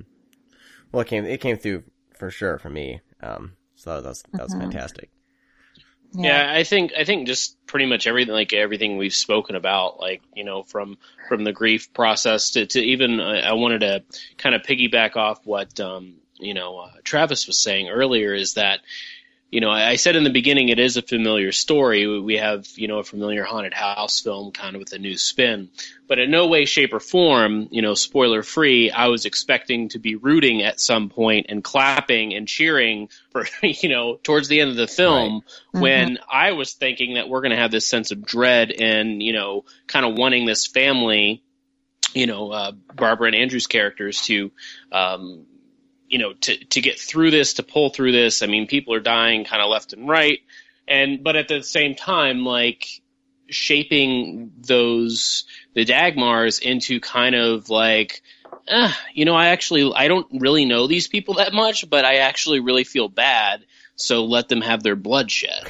You know, right. so yeah. it was kind of, it was definitely that, uh, I, I think is really what brings out, um, the, the film itself and, and really emulates on the screen and pours out is that you know this is what we're doing different and this is you know it, it's always movies should be fun and this is definitely one of those things where you know we have the we have kind of the sense of nothingness mm-hmm. between between uh, the couple and, and and their grieving to to where it's like you know you'd hear a pin drop in the house you know, a lot of like yeah. walking around Mirand- Miranding, just like trying to figure out what to do. Like, what do you do now? Like, do you sit down and watch TV? Do you eat? Like, what exactly? How do you move on from this mm-hmm. process? Mm-hmm. And you know, it, it, did give that sense of dread. And then we, you know, have the ghost. I don't know. It's just, it's just a unique mix of you know, kind of, uh, you know, with your drama and horror, kind of like very much what Hammer films uh, did, and, and the same thing with. Um, you know, Fulci's batshit craziness that he would do is like he would really focus on families for you know a good portion, and then just get really wild. Um, and that's one thing I wanted to ask was with the script, Ted, with the script uh, coming up with this idea. Um, did we have? Did you have the script first and then the style and kind of the aesthetic that it is to, to the throwback to the old films, or did that come first and then the story? Like, what did you want to do first? Sure. Well, you know, initially what had happened was a uh, a friend of mine, a New England-based filmmaker named Richard Griffin. Um, he had reached Love out. Richard Griffin, dude. You did as, as not to cut you off, but fucking Disco Exorcist is like one of my fucking favorite things ever. Continue. Sorry, I just had to say that. No, no it, uh, and uh, you know, I I had done a, a rewrite on that, you know, or a, just kind of yes. a, a, dialogue polish on it years ago. And Richard and I always just kept in touch, and we wanted, you know, to keep working on stuff. And at one point, he hit me up, and he he it was right around the time the Blu-ray of uh, House by the Cemetery was coming out, and we were talking. He was like, "God, I love House by the Cemetery," and I said, "Yeah, it's my favorite Fulci movie too." And he he said, "It'd be really fun to do kind of just a take on that," and like literally that was it. It was like mm. a take on House by the Cemetery. And I, I thought, well, you know, like a family moving up to a weird place in New England in the middle of nowhere that has some secrets. And, you know, there's something dark and horrible in the basement and it threatens to tear apart this couple and their son, Bobby. Um, so I wrote that. Um, I just, you know, it, it, certainly had, you know, its, its own spin in a, in a bunch of ways. And, um, you know, initially it wasn't set in the 70s. You know, I mean, there there were there were changes to it, of yeah, course, yeah. but um, you know, that was that was ultimately, you know, where it came from. And uh, initially, you know, the intention was Richard was going to direct it, and you know, after several revisions on the script, I, you know, I just went to him and I, I said, you know, kind of, you know, tail between my legs. I said, God, you know, I really love this script and I, have never felt this way before, but would you mind if I shopped it around and saw if maybe there was some way I could direct this myself? And Richard very graciously was like, yeah, dude, of course. He's, you know, like, this was like between friends. It's not like I'd been paid to write the script or anything. So yeah. it was just kind of like a script that was just kind of floating around with the hope that Richard would direct it at some point. And so, you know, we, like I kind of brought it around to a, a, few folks and got people's opinions and, you know, ultimately took it to Travis and Travis really, you know, uh, everything happened very quickly. Once you bring something to Travis, everything happens fast. uh, but you know, he saw the merit in it, you know, what, and especially with what Snowfort does, you know, which I, I think, you know, they, they're taking genre films and, you know, they're, they're presenting unconventional genre films in very conventional ways so that, you know, the, the average folks out there get to enjoy a film that they might not otherwise see. Um, but it's still, it, it's still approachable enough that these are hopefully smart business investments. You know, like there's a, there's a reason why we're making these movies. You know, it's like like Travis said. You know, we want to make art, we want to make something special, but at the same time, you do have to make sure that you're making something that people want to see. And I, I think Travis, and I'll let him uh, go, go, expound on this, but you know, that's yeah. that's ultimately where it came from. I mean, I did not want to make a Fulci movie. Okay, like, good. You said it. it. just straight up about it. It was like, fuck that. We're not going to do a throwback movie. We can't do a throwback movie because then you're just going to end up in this small little thing where you can't win because the audience for it is so small. Mm. And then the people who are fans are just going to criticize you for thinking you're as good. It's like, no, we can't, we can't do that. Um, but what we can do is try to do something uh, inspired by mm. and try to try to find what are the places in this framework for us to to sort of um, put it in a way that that a contemporary audience will will accept. And and you know the hardcore fans will will recognize okay I, I I know where these guys are coming from but they'll still experience it as something new you know? And so that was that was a, a lot of our early conversations were were like so Ted, we're we're, ma- we're making a contemporary film here, right? I was like, yeah, yeah, yeah, contemporary Fulci film. I was like, no, no, no, right? He's like, yeah, yeah, yeah, contemporary Fulci film. And that went back and forth. And our financiers on it, uh, who who don't get enough credit, Dark Sky Films, mm. they're they're the reason why it's out in the retail shelves right now and flying mm. off the shelf. But that was their thing too, where they're like, you know, they went through it on House of the Devil, which I think, you know, a lot of horror fans like us are like, this is incredible. This is perfect, pitch yeah. perfect sort of, you know, uh, throwback film. And they're like, yeah, it's incredible for like 5,000 people. You know, it's not, not moving in as many units as, as you'd hope. So that, yeah, I think, like Ted said, part of, part of the process was sort of saying, okay, these are, these are the elements that, that, uh, he wants to play with in this film. These, these sort of Fulci elements or the melodramatic elements. Okay. So what can we do to sort of sneak those into the movie, uh, so that they're palatable? to to a more contemporary audience who might not have the same sort of affection for for that. And you know, I think with all of our movies, but but certainly on this one, you sort of have a list of of things you're trying to accomplish with it, different ideas and different styles, different different things. And like Ted said, you go into that first premiere, even after the first premiere, then second and the third, and you're not quite sure if if you've landed it. You know, you're not mm-hmm. quite sure if people are getting what you were, were you're setting out to do and and that's the biggest sort of reward from it when enough time goes by and enough people are not just saying I like what you did but saying oh and they did this and this and, th- and this is why this is happening and this is where this comes from. And you sit there and you're like holy shit. All of that that like work that I put in you know that we put in trying to make something like that people understood it and it came across. And I guess I'm not awful at this. so, you know, if I can take anything away from this, it's I guess I'm not awful. you have it like taped on a post-it note on your on your mirror in yeah. the bathroom. Yeah. After that whole heartfelt speech, that's all I heard is I'm not awful. yeah. Well, you know, I you think that too because even you know, along with what these guys are saying, I remember the last night of shooting, we'd been there for a month in the cold in Palmyra, upstate New York.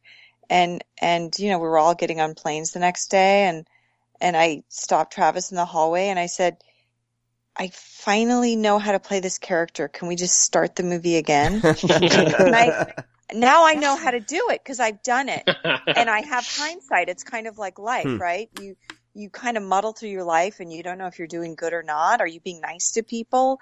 You know, could you have been nicer? And then you look back and you, and you have some frame of reference to, you know, how you could have done things better. And so, you know, all actors have that too. I mean, I, I could potentially play the role a little bit differently had I been given the chance and had Travis said, okay, let's start again tomorrow. but it was a know, rehearsal. Month, yeah. month long rehearsal. Karim wasn't filming the whole time. yeah. So that's one one thing I, I also wanted to say is that um, you know, Travis, you were saying we're not making a Fulci movie. Um, it kind of did.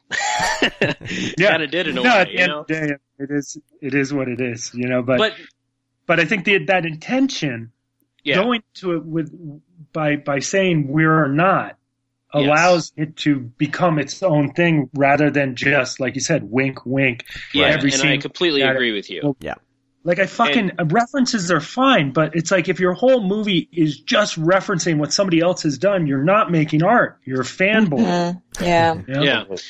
And I think that's one thing to say. Uh, you know, not to you know jerk you off on the podcast or anything, but you know, with the films that you have been attached to, everything, you know, from uh, the aggression scale to uh, Starry Eyes to We Are Still Here, those are all still like, you know, those throwback films that I grew up with. So, you know, when I see that your name is attached to something, I have that kind of, you know, it really appeals to me because I know – that you're going to do that. I mean, because that's what I said. You know, sitting at the theater, you know, at festivals, and, and it happens with like you know four or five, you know, films at a festival is that we have a heavy synth score for some weird, ungodly reason that doesn't fit the movie at all, just so that we can be like John Carpenter, or you know, we have, you know, we just have these, you know, kind of nods and winks, and I, I agree with you. I think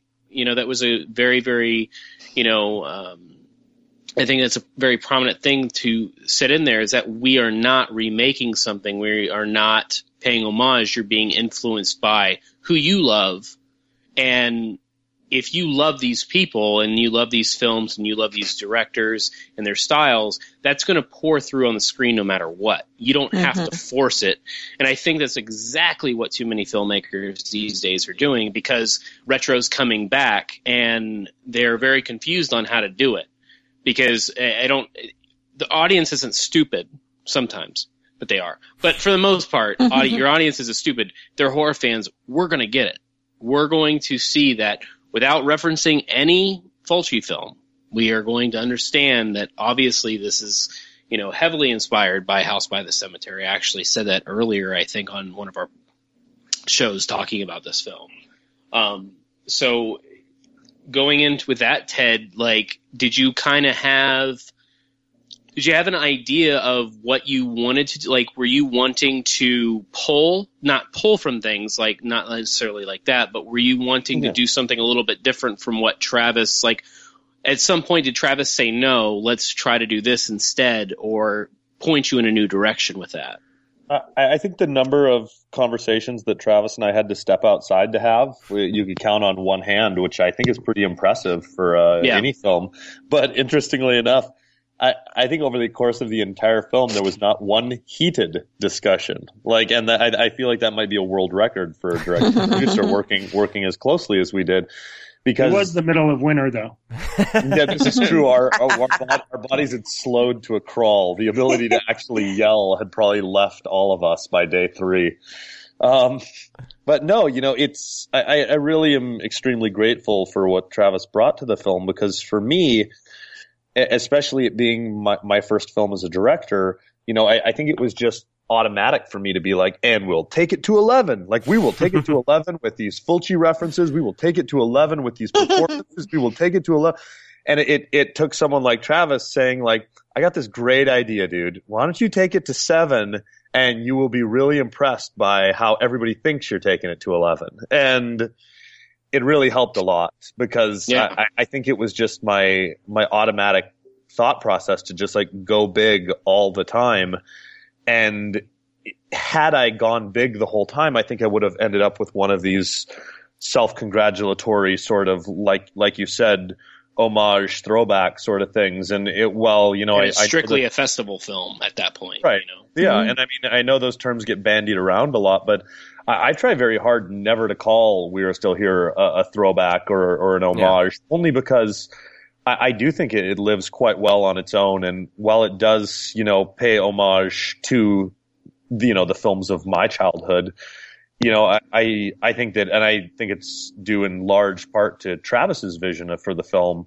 It, it does stand on its own. I, I feel as though, you know, had I held the reins on the film, I think it would have actually come off as much more of a throwback, as it were. And, um, you know, it, it took someone to step in and, you know, kind of help me really, you know, help clarify my vision for what I wanted the movie to be to end up with, with what we had. And, uh, uh it, I think it's the perfect example of just, you know, having a producer you can trust and knowing that like these decisions are actually going to make this project a hundred times better than I thought it was going to be. Um, at, at, the end of the day, you, you want it you want people to talk about Ted Geoghegan, the filmmaker, not yeah. Fulci, the filmmaker. Right. You know what I mean? Yeah. Like like the movie should stand on its own feet and, and you you created something that can do that, you know, and I think it's awesome that we get to talk to people about the influences, but at the same time you're not overshadowed by those influences, you know? Yeah, no, it yeah. totally works. And you know, like you had made your comment about Travis and you know the the projects that he you know kind of affiliates himself with. And I I often you know view Travis as you know he's he is one of the best chefs and he is really good at comfort food. And for me like that's totally that's totally what it is man. It's like it's that like you know I, I often refer to like when I tell people you know how to you know how to feel about we were still here it's like it should feel like a warm blanket. You know it should feel like one of those movies that kind of like you know, like you have you haven't seen in 15 years, or you know, like I'd love it if people put in "We Are Still Here" and wondered for a few minutes if they've seen it before because it feels so familiar. but it's not. It's its own thing. You know, it's totally no, new. Yeah, and, I agree. Yeah. And I think you know what Travis does is you know he he's really good at kind of bringing to life all those things that we loved growing up and all those things that would you know ma- made us feel warm and cozy and you know made us feel good and so when you watch something like Cheap Thrills, you know, which is so thoroughly modern, you know, or the aggression scale, you know, which tips its hat to, you know, like some 80s and 90s cinema, at the same time, you know, they're totally their own thing. Those are, those are Snowfort movies, you know, like, and I like that they're totally their own thing, but at the same time, they really do feel like cinematic comfort food, you mm-hmm. know? Like I, We're I love making it. tuna casserole over here. Yeah, and you know what? You know what? I fucking Made love tuna casserole. Let's, no. Enough, enough about Snowfort. Wow. Making Travis about... hungry. I'm getting hungry too. So with Ted, Ted um, being that you're coming, you know, this uh, obviously you've been writing for uh, quite some time now. Um, you know, as a writer, is you know, like you said, you did revisions with the Disco Exorcist, and now you have this. Um, like, uh, what do you have coming down the pipeline um, as far as you know? More writing, more directing? Like, what is your uh, next step? Yeah, I mean, because now you have something to live up to. Yeah, exactly. Yeah, no tell, pressure. Tell about it. No, yeah, no pressure, or anything. You know, little sort of Damocles there. Yeah. Um, I, uh, I, right now I'm uh, almost done with a first draft of a new script. It's for a project that uh, I'm not going to direct. Um, it's just a it's a new script that I'm working on for someone, um, and I'm really happy with it. it it's really fun. It's uh, very unconventional um, horror film, and uh, I'm really stoked to see uh, what the powers that be uh, do with it. So I, I think that's going to be going into production early next year. Um, and then I've also got my fingers crossed uh, to be directing something, you know, before uh, before my little uh, flame burns out. So I'm uh, I, have got a uh, I've got a project that I'm really excited about um, that I hope to be making with some uh, close friends in the not too distant future. And uh, yeah, uh, fingers crossed that that uh, that becomes a reality because I I really enjoyed it the first time around, and um, I, would love I'd love to direct something again. I, I feel very fortunate that I got to do it once. If I do it twice, I, I am officially living the dream. Nice. So we're making a movie in the first quarter of 2016 together. Title okay. to be announced at some point. There you go. Thanks, Travis. yeah, you have to manifest these things. Mm-hmm. Right. right. Um, Barbara, what are what are you? Um, I know you have a couple. There's a couple films that have are in either in post production or, or waiting oh, to be oh. released? What's what's wait Tales Tales of Halloween? Well, uh, other than Tales of Halloween, we get to rent tomorrow, right? Oh yeah, yeah, that's right. Yeah, I, well, which is now it's past because mm-hmm. the show debuts on Tuesday. oh, oh well, yeah. rent it now. Rent it now. Yeah, rent it now. It's available. Um, yeah, it's really fun. Um, I saw it um, last night at a screening in Los Angeles, and I also saw it at um, Fright Fest in London, and you know, it's 10 directors with um, their different takes on one Halloween night, and they're all good. And there's something in all of them for everybody. I mean, there's some of them are a little more gory, some are scary, some are funny, and uh, it just really works. It's a whole evening of you know horror tales, and nice. um, I, I think people really like it. I was in Axelle Carolyn segment um, as a party goer with Stuart Gordon and Mick Garris and Lisa Marie, um, and Lin Shaye and Alex Essoe. And, um, you know, I had seen her in Starry Eyes. And when I knew she was going to be the star of this little segment, I said, Oh, I re- really want to work with her and meet her. Um, so we had a fun, uh, evening. We just, we shot our little segment in, in over one night and, uh, had a great time. And, and her segment really stands out. So I was, I was proud to be a part of it. And, um, yeah, I have a couple of other movies that I did that are still playing um, the festival circuit. Um, Sunchoke uh, was one that I made a, a, while ago, and that's doing quite well, and um, just being sent out to distributors now for sale. And and I did a movie called Road Games where um, it's about a serial killer, and you don't know who the serial killer is till the end of the movie, and it could be any one of five characters. And um, I really had a fun time doing that movie. We actually have an announcement coming out soon that that that uh, got bought already. So hopefully you'll be seeing that soon.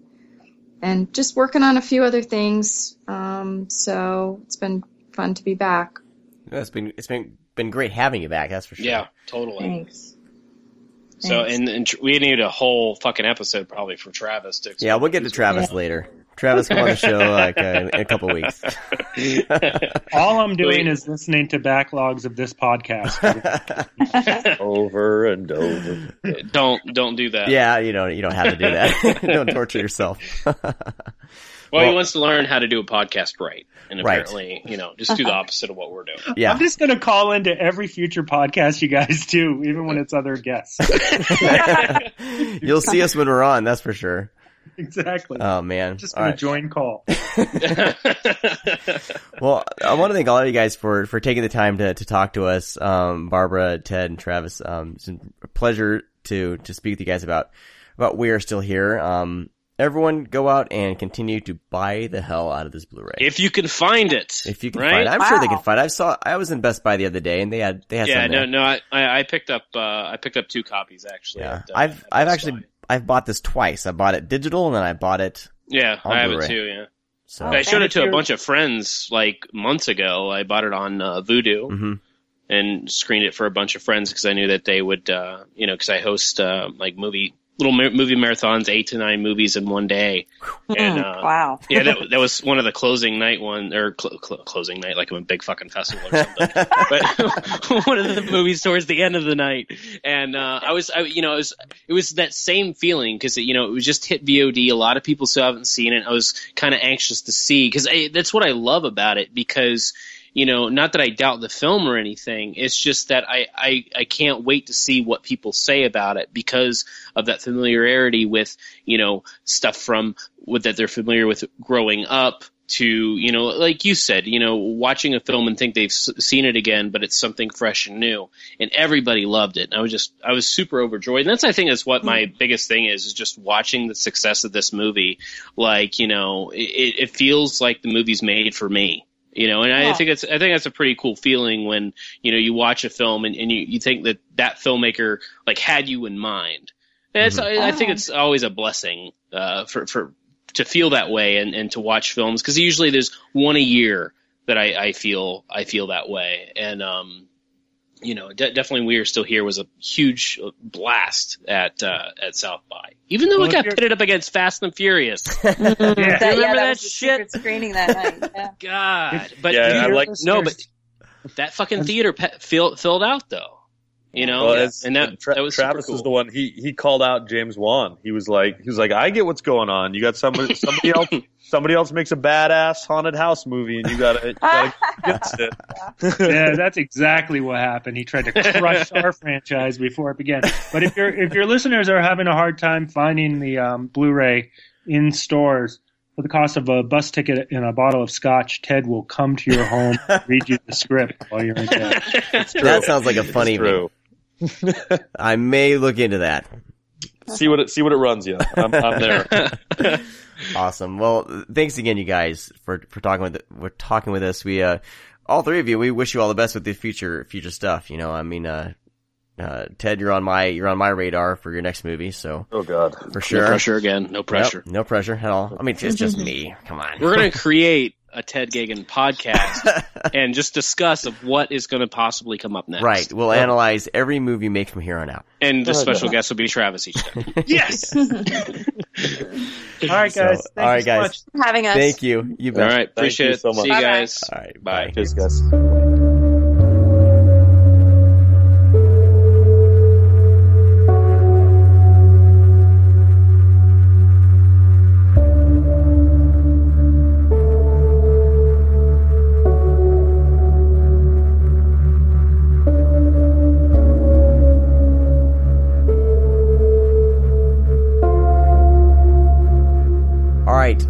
Right. You guys enjoyed that interview. I know, I know we we sure did.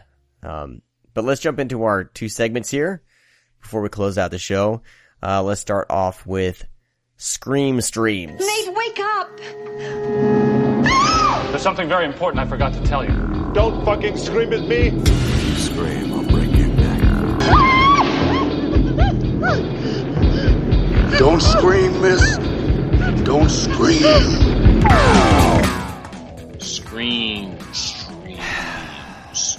Dude, so, how do you not like Ghoulies 3? Fucking Ghoulies 3. Was, Dude, what's uh, there not to like about Ghoulies three? Ghoulies three? How can you go into the movie being serious? Number one.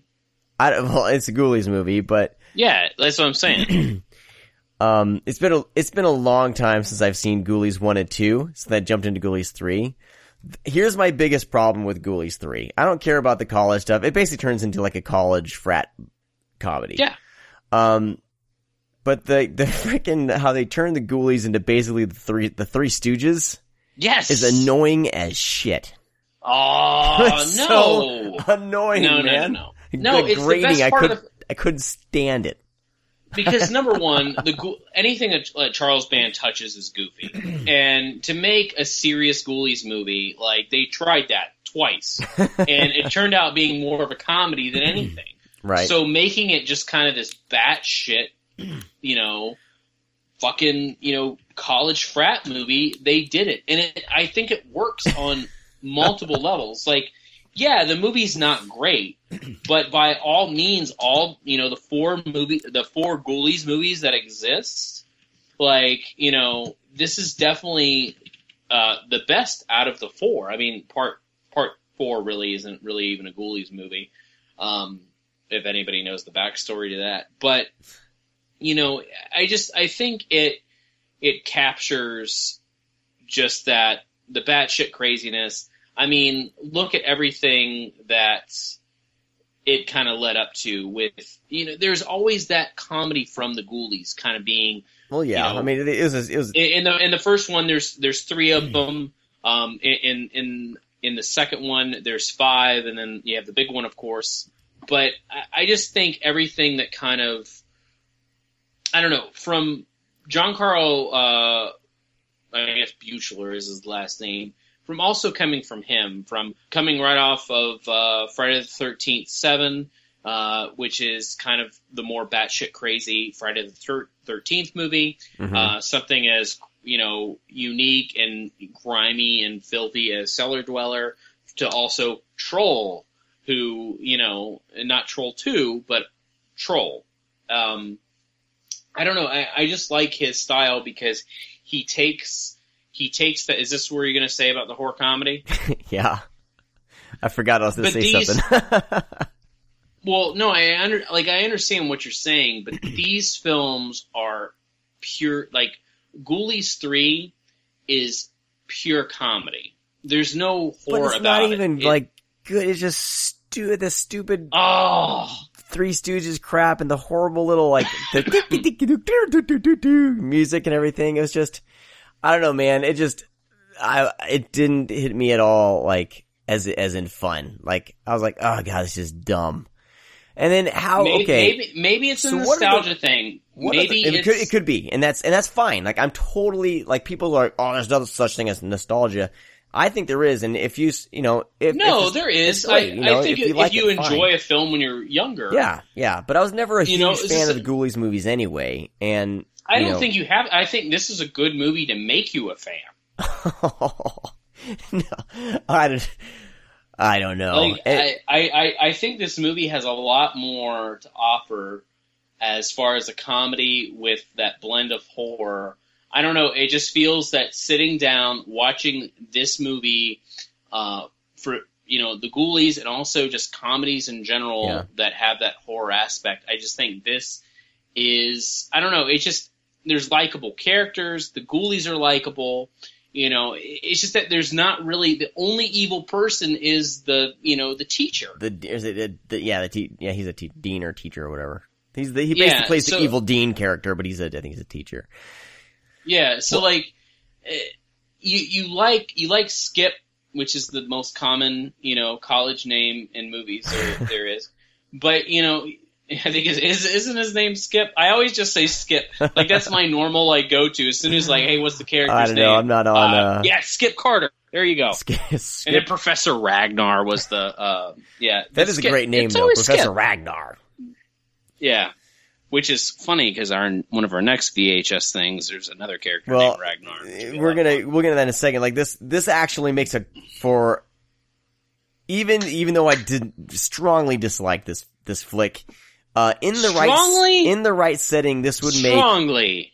in the right strongly. Yeah, yeah, I didn't like it. Is at that all. the right word? I was Oh, sober too, so I, I probably should have had an abundance you of don't have to be drunk to enjoy like like going into ghoulies like here's the thing it's it i guess this is my standpoint it's hard for me to fathom that people would go into any movie that is produced by charles band a full moon movie anything he's associated with even the title ghoulies and seeing the cover you don't take this movie seriously so you, did you take it seriously and if you Oh no no no no no no no! I knew what I was getting like into. about it? No, I knew what I was you- getting into. It's, just, just the so just- silly. It's just that's I, it's just like stupid silly. Like maybe if you're like eight years old, you get a you get a kick out of it and have you know yeah. have fun. I just, think you know, like maybe a kid with some maybe some learning issues that was maybe about thirteen wrote this script.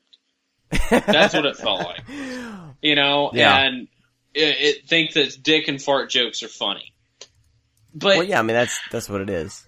I I knew it was a horror comedy. That's the thing. I just think the the humor, for some reason, just the uh, it it was just too dumb for my taste at the time.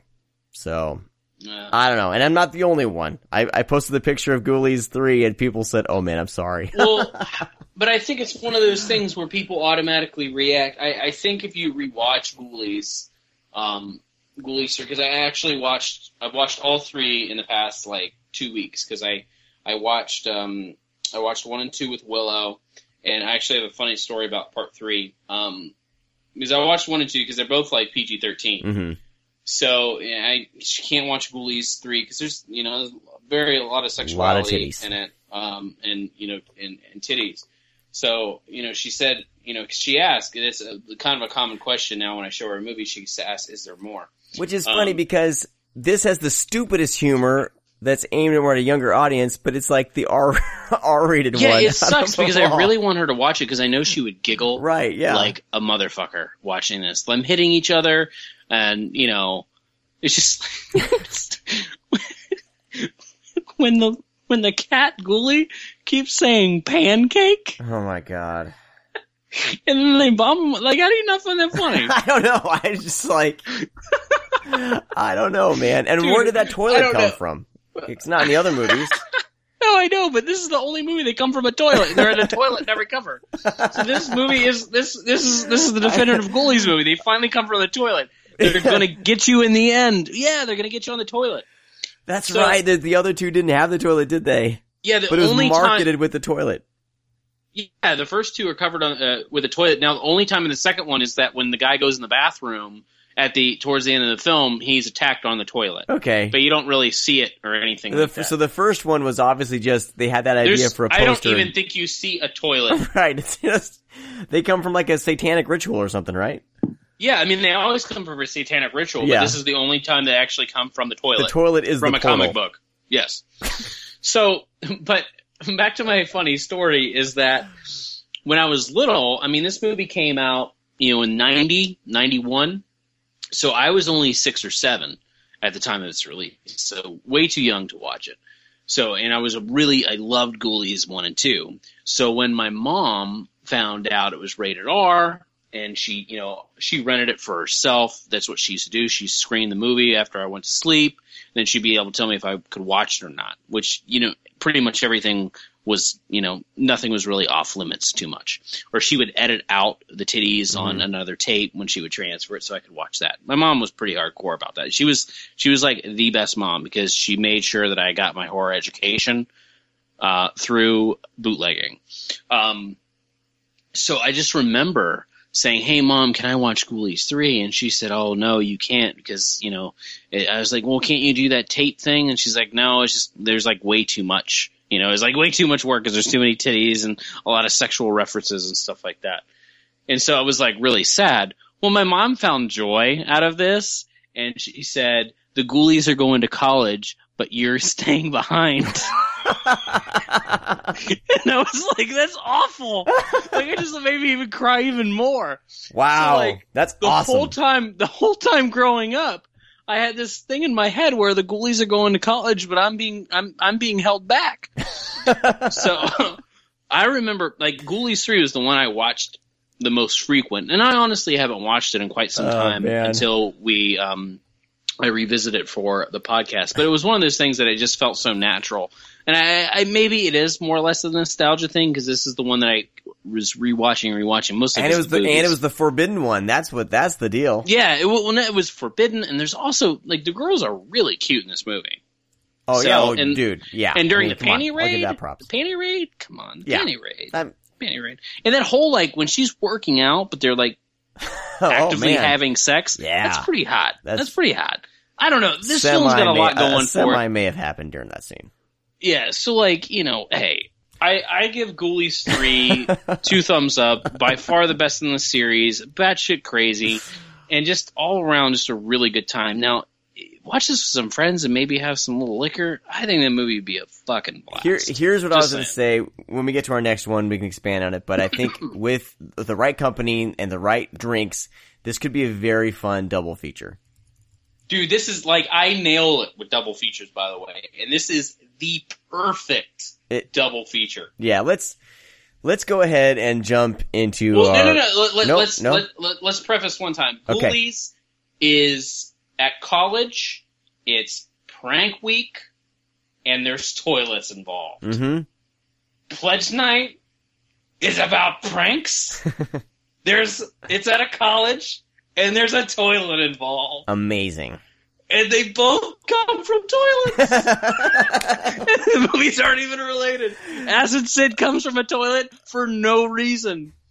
The ghoulies come from the toilet for no reason, and Oh it's gosh. prank week. So, So, yeah. but pledge night. Video. Oh my god. Nikki, Well, here we are at last. Right where we ought to be. Video. Oh my god!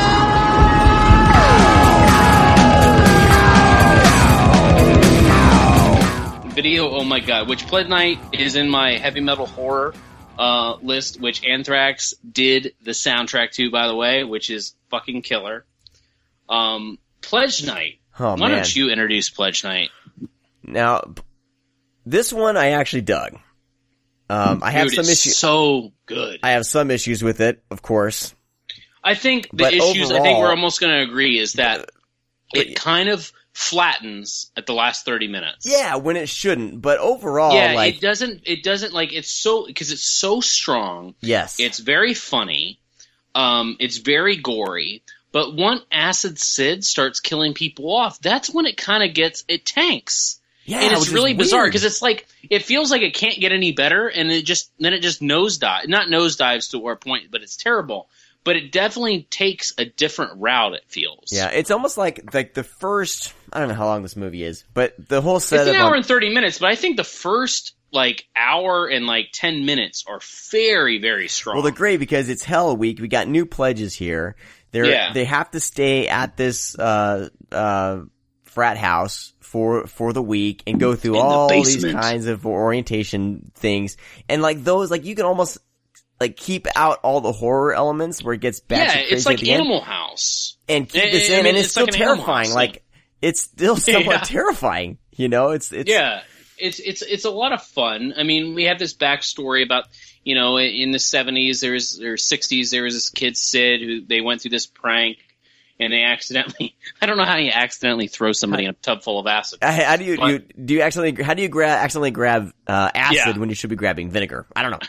Yeah. so, anyways, this kid gets burned, uh, fairly bad because it's acid, and then um, years later, um, he resurrects as Acid Sid and starts taking vengeance upon um, the fraternity. But the reason why he's taking vengeance, there's kind of a hidden little plot in there. I don't want to spoil for anybody, but there's a reason why he's back. It's just not like a, you know, hey, it's been, uh, you know, 20 years. I'm coming back. You know, there's a reason why he's there, which I thought was kind of cool. You know, that they didn't just pull like Acid Sid's back just because he's Acid Sid. Um, so it's kind of like a little, kind of little bit of story, nothing major or anything. Yeah. It's a fucking horror flick. Written by a lady, by the way, who only wrote pornos. Oh, Weird, right? yeah. Very Joyce bizarre, Snyder. yeah, just she didn't have much of a career, but she wrote pornos, and this is her non-porno horror film. And by the way, great fucking cover art. Again, doesn't oh, make any yeah. sense. We have a pan popping out of a toilet with a banana. but it's the tagline well, that the banana makes a little bit of sense. Bro- yeah, it does make a little bit of sense, but it's just really nutty to have it on the front cover. but brothers till the end, the very end, and I fucking love that tagline. Oh man! But it is, it's funny, it's really gross, it's brutal, um, it's a, way over the top. It becomes, you know, kind of a, you know, a supernatural slasher mm-hmm. uh, towards the end of the film. But that's when, yeah, it, like it's, it seems that they really should have stuck kind of with the theme that they had in the beginning and continued with that. It's almost like Right. It's like they wanted to turn it too much into a horror film, and I think that transition they lost it. Yeah, I don't. I don't, I don't, I don't, don't think they were able to achieve that properly. Yeah. Mainly probably because you know they weren't that experienced. Yeah. But they just should have kept kind of the the you know the gangbang joking around frat boy humor and, and, and this not knowing if a crazy person really is the house because they do play with that at, and this this isn't a spoiler at all you know they they oh, yeah, play yeah, with they're crazy yeah. they play with that and and I think if they would have stuck if they would have stuck the landing with that I think um it would have worked a little more I think I feel like they wanted to kind of get uh like a Freddy Krueger type character you know, with Acid Sid. Yeah, it, se- it seems know. that maybe, you know, I mean, this came out in the 90s, uh-huh. so this is kind of after the slashers. So Did this come out the same year it, as Ghoulies 3? 90? Very, very close. Very close. Wow, I think the similarities are ridiculous. 91. Yeah, that's what I'm saying. It's it, it's a great double feature. Um, but just just the fact that um, I think they were really probably trying to pull mainly for something like this. They were trying to pull for a sequel yeah. And, you know, kind of horror, you know, maybe that icon deal. Because, I mean, the 90s, this is fresh out of the slasher craze. So they wanted to do something new and try to do supernatural slasher. I just don't. I think if they really would have stuck with with kind of the humor and the theme in the beginning, it would have been a lot. It would have been more successful, and it would have kept up that kind of that charm because the movie's very charming as well. Like you it, like the characters. Good, it's a good time. Like even the biggest asshole characters, you attach yourself to them in such a way, even though they are kind of shitty people. Yeah. You, you just like you attach yourself to them fairly quickly. So, I, I think once, I think maybe the transition with the director and you know the writer and stuff, they didn't realize that they actually had charming characters. Mm-hmm. Because you know, I always reference Night of the Demons with a fun movie because all the characters are assholes, so you want them to die. These characters are assholes, but we really like them, so maybe utilize that and make us care when they're being hunted down. Because it seems like, oh, you don't care about these characters, we're going to kill them. It's like, no, no, no, no. We actually kind of like these guys, so maybe make this a little bit scarier, or maybe have them retaliate with pranks. Because mm-hmm. that would have been funny too. But anyways, yeah. But only yeah. released only on VHS. yeah, we didn't talk about Ghoulies about availability. Oh, oh, Ghoulies on it's on it's on Vudu. It's on Vudu. It's a Lionsgate uh, uh, film now. Uh, it was Lightning Video, which was purchased by um, um, uh, Lionsgate back in the day, and Vudu it transfers decent. We didn't talk about the cameo. Fucking Matthew Lillard is in uh, Ghoulies 3. Did you catch that? Holy shit. He plays the non-speaking dork. Wow. Did you okay. not? Did you not? Did you not get that? It uh, went right over my head. And also, Jason Scott Lee is in it as the guy that is the my Apache. he he plays, you know, in, in, in Dragon. He plays in, um, you know, Soldier. Yeah. Wow. Okay. Totally missed I mean, that. He's he's yeah, but anyways, yeah, and Kane Hodder's in it. He he's he plays uh the stunt guy. Well, he does the stunt in the beginning with the um with uh with the mop the mop shit. Yes. So, did you watch the movie? I fell asleep a few times. Not gonna lie. Oh God, come on. Anyways, Ghoulies, uh, H, it's HDX on, on Vudu, so definitely, uh, It was pretty cheap, right? It was, uh, it was like five bucks to rent it or like six bucks to buy it, and I was like, well shit, I guess I'm buying Ghoulies 3. Yeah, it's, it's a hell of a movie. I mean, it's, it's really fucking great. So Pledge Night, unfortunately, is just one of those fucking movies that is not out on like it has a DVD release in the UK. So if you're in the UK and listening, um, it is on DVD, I think, over there. But as far as any US distribution, other than the you know, let me look at my tape. Uh, Pledge Night. I can't even read the. Yeah, it's it's in the UK. Or, it's on the well, UK. What I have here says Netherlands, but um, oh. but uh, it's it region like two. Ca- it looks like the bird. It looks like Academy, probably Academy, whatever that was.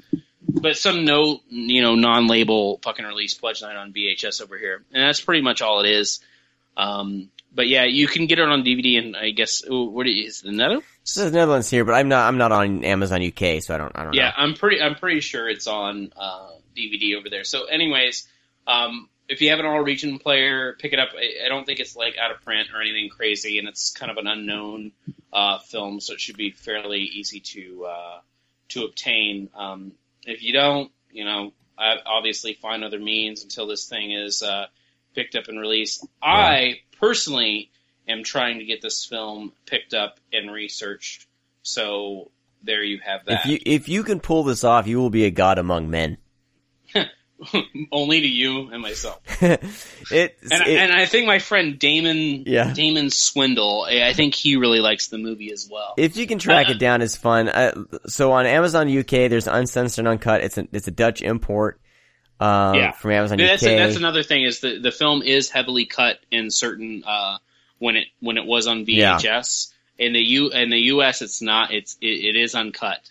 Um, okay. In, in, the in the U.S. if you do pick up the VHS. Yeah. Um, how much is it on tape?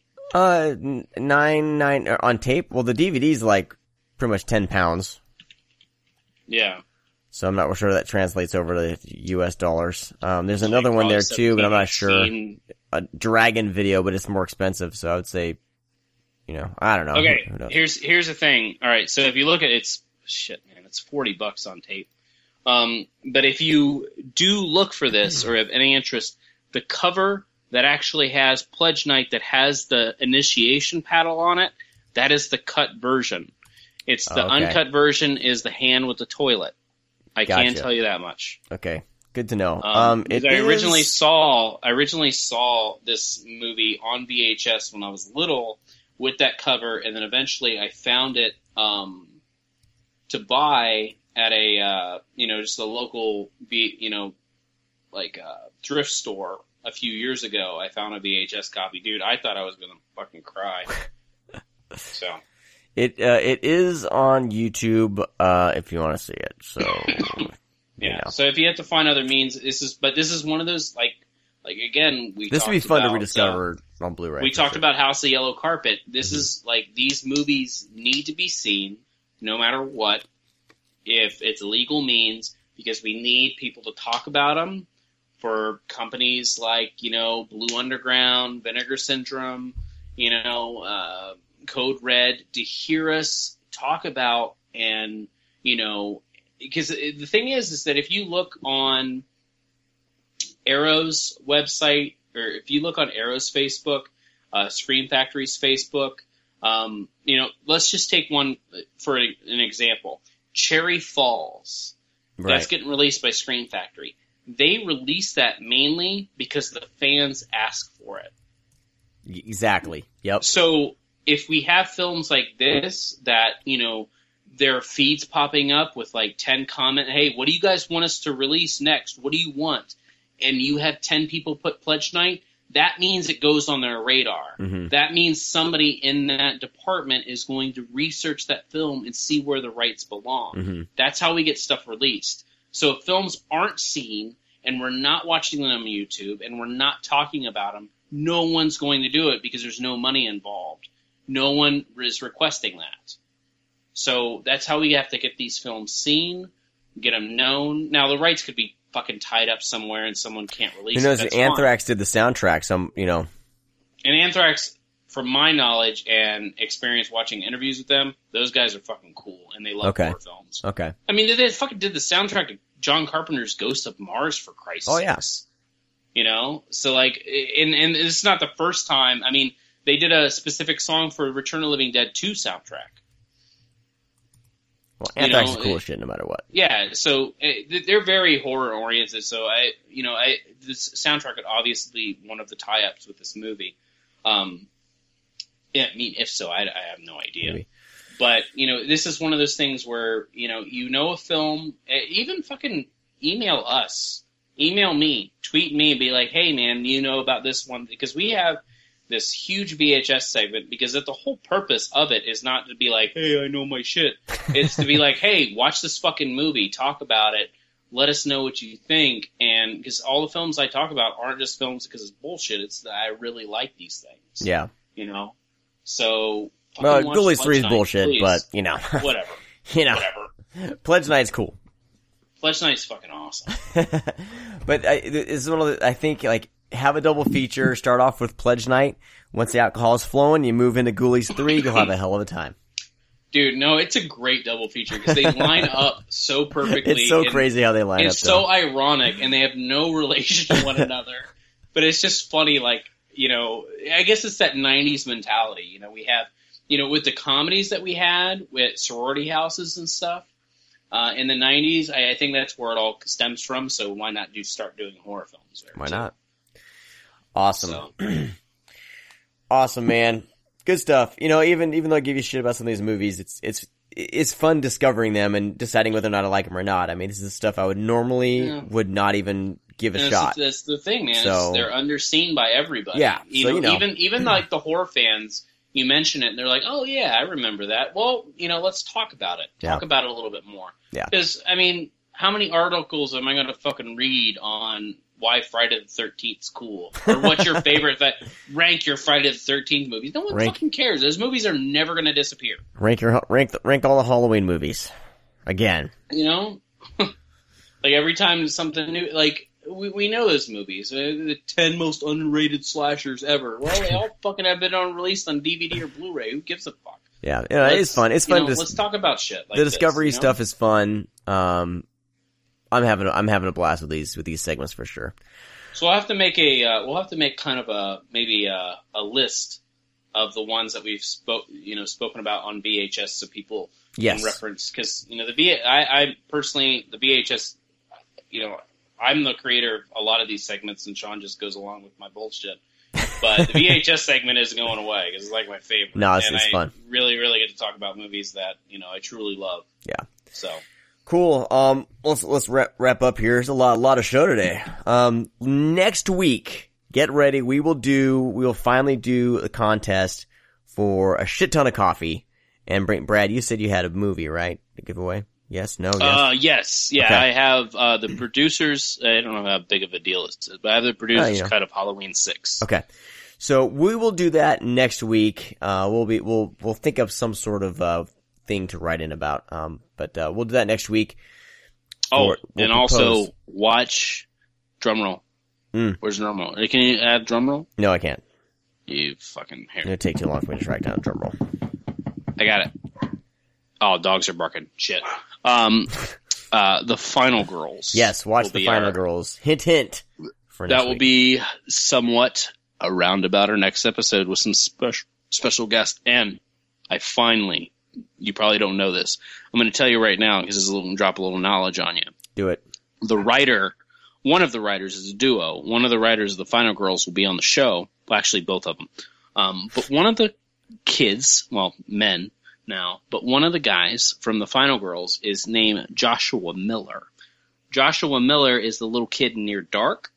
Oh. Um, he wrote the Final Girls. He also was in Halloween 3 as Tom Atkins' little kid. No way. Um, yeah, and he was also ready. Bum, bum, bum, bum. This is gonna be all my glory. He plays Angel in Class of 1999. So I'm gonna oh. prepare fucking a list of Class of 1999 questions. So we may talk about the Final Girls, but we're gonna talk about Class of 1999 for a little bit. Okay. All right. All right. So, anyways, yeah, this is a little kid. I mean, he was in a, a few other horror films here or there, but yeah, he, he grew up and he's fucking writing horror films now. That's awesome. So yeah, it's, it's, it's pretty cool. So just keep that in mind. Um, you know, uh, watch the Final Girls. It's a great.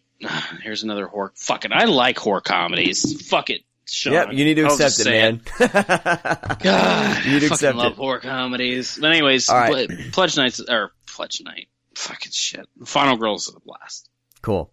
I'm excited to check it out. I'll be watching it uh, when we get done here. So I'm trying to hurry up so we can stop so I can watch the freaking thing. Oh, sorry, Sean. End it. I want to thank all you guys for listening. Um, drop us a line over at thescreamcast.com, uh, in the show notes at the bottom in the comments, whatever. Uh, we'd love to hear your thoughts on stuff. Um, there's also a contact button. You can email the show if you want. If you don't want to do that, the email is readme at thescreamcast.com. We're also on Twitter at scream underscore cast. And, um, Brad Hennef Anderson on Twitter. Go Sean to- C. DeReger. Or were you Yeah. a geek couch or yourself? uh, no, I, I quit Geek Catch. I still have the name reserved, but, uh, Whoa. Sean whoa. C. DeRigger on Twitter. And as always, you can go to thescreamcast.com slash sponsors and uh, give our sponsors some love. Um, I know that somebody had questions about grindhousevideo.com. Uh, it is back up and running, so order some stuff from them, please. All you guys have a uh, have a great week. We'll talk to you next time. See ya. Bye-bye. Bye. Oh, don't tell me you're leaving. The party's just begun.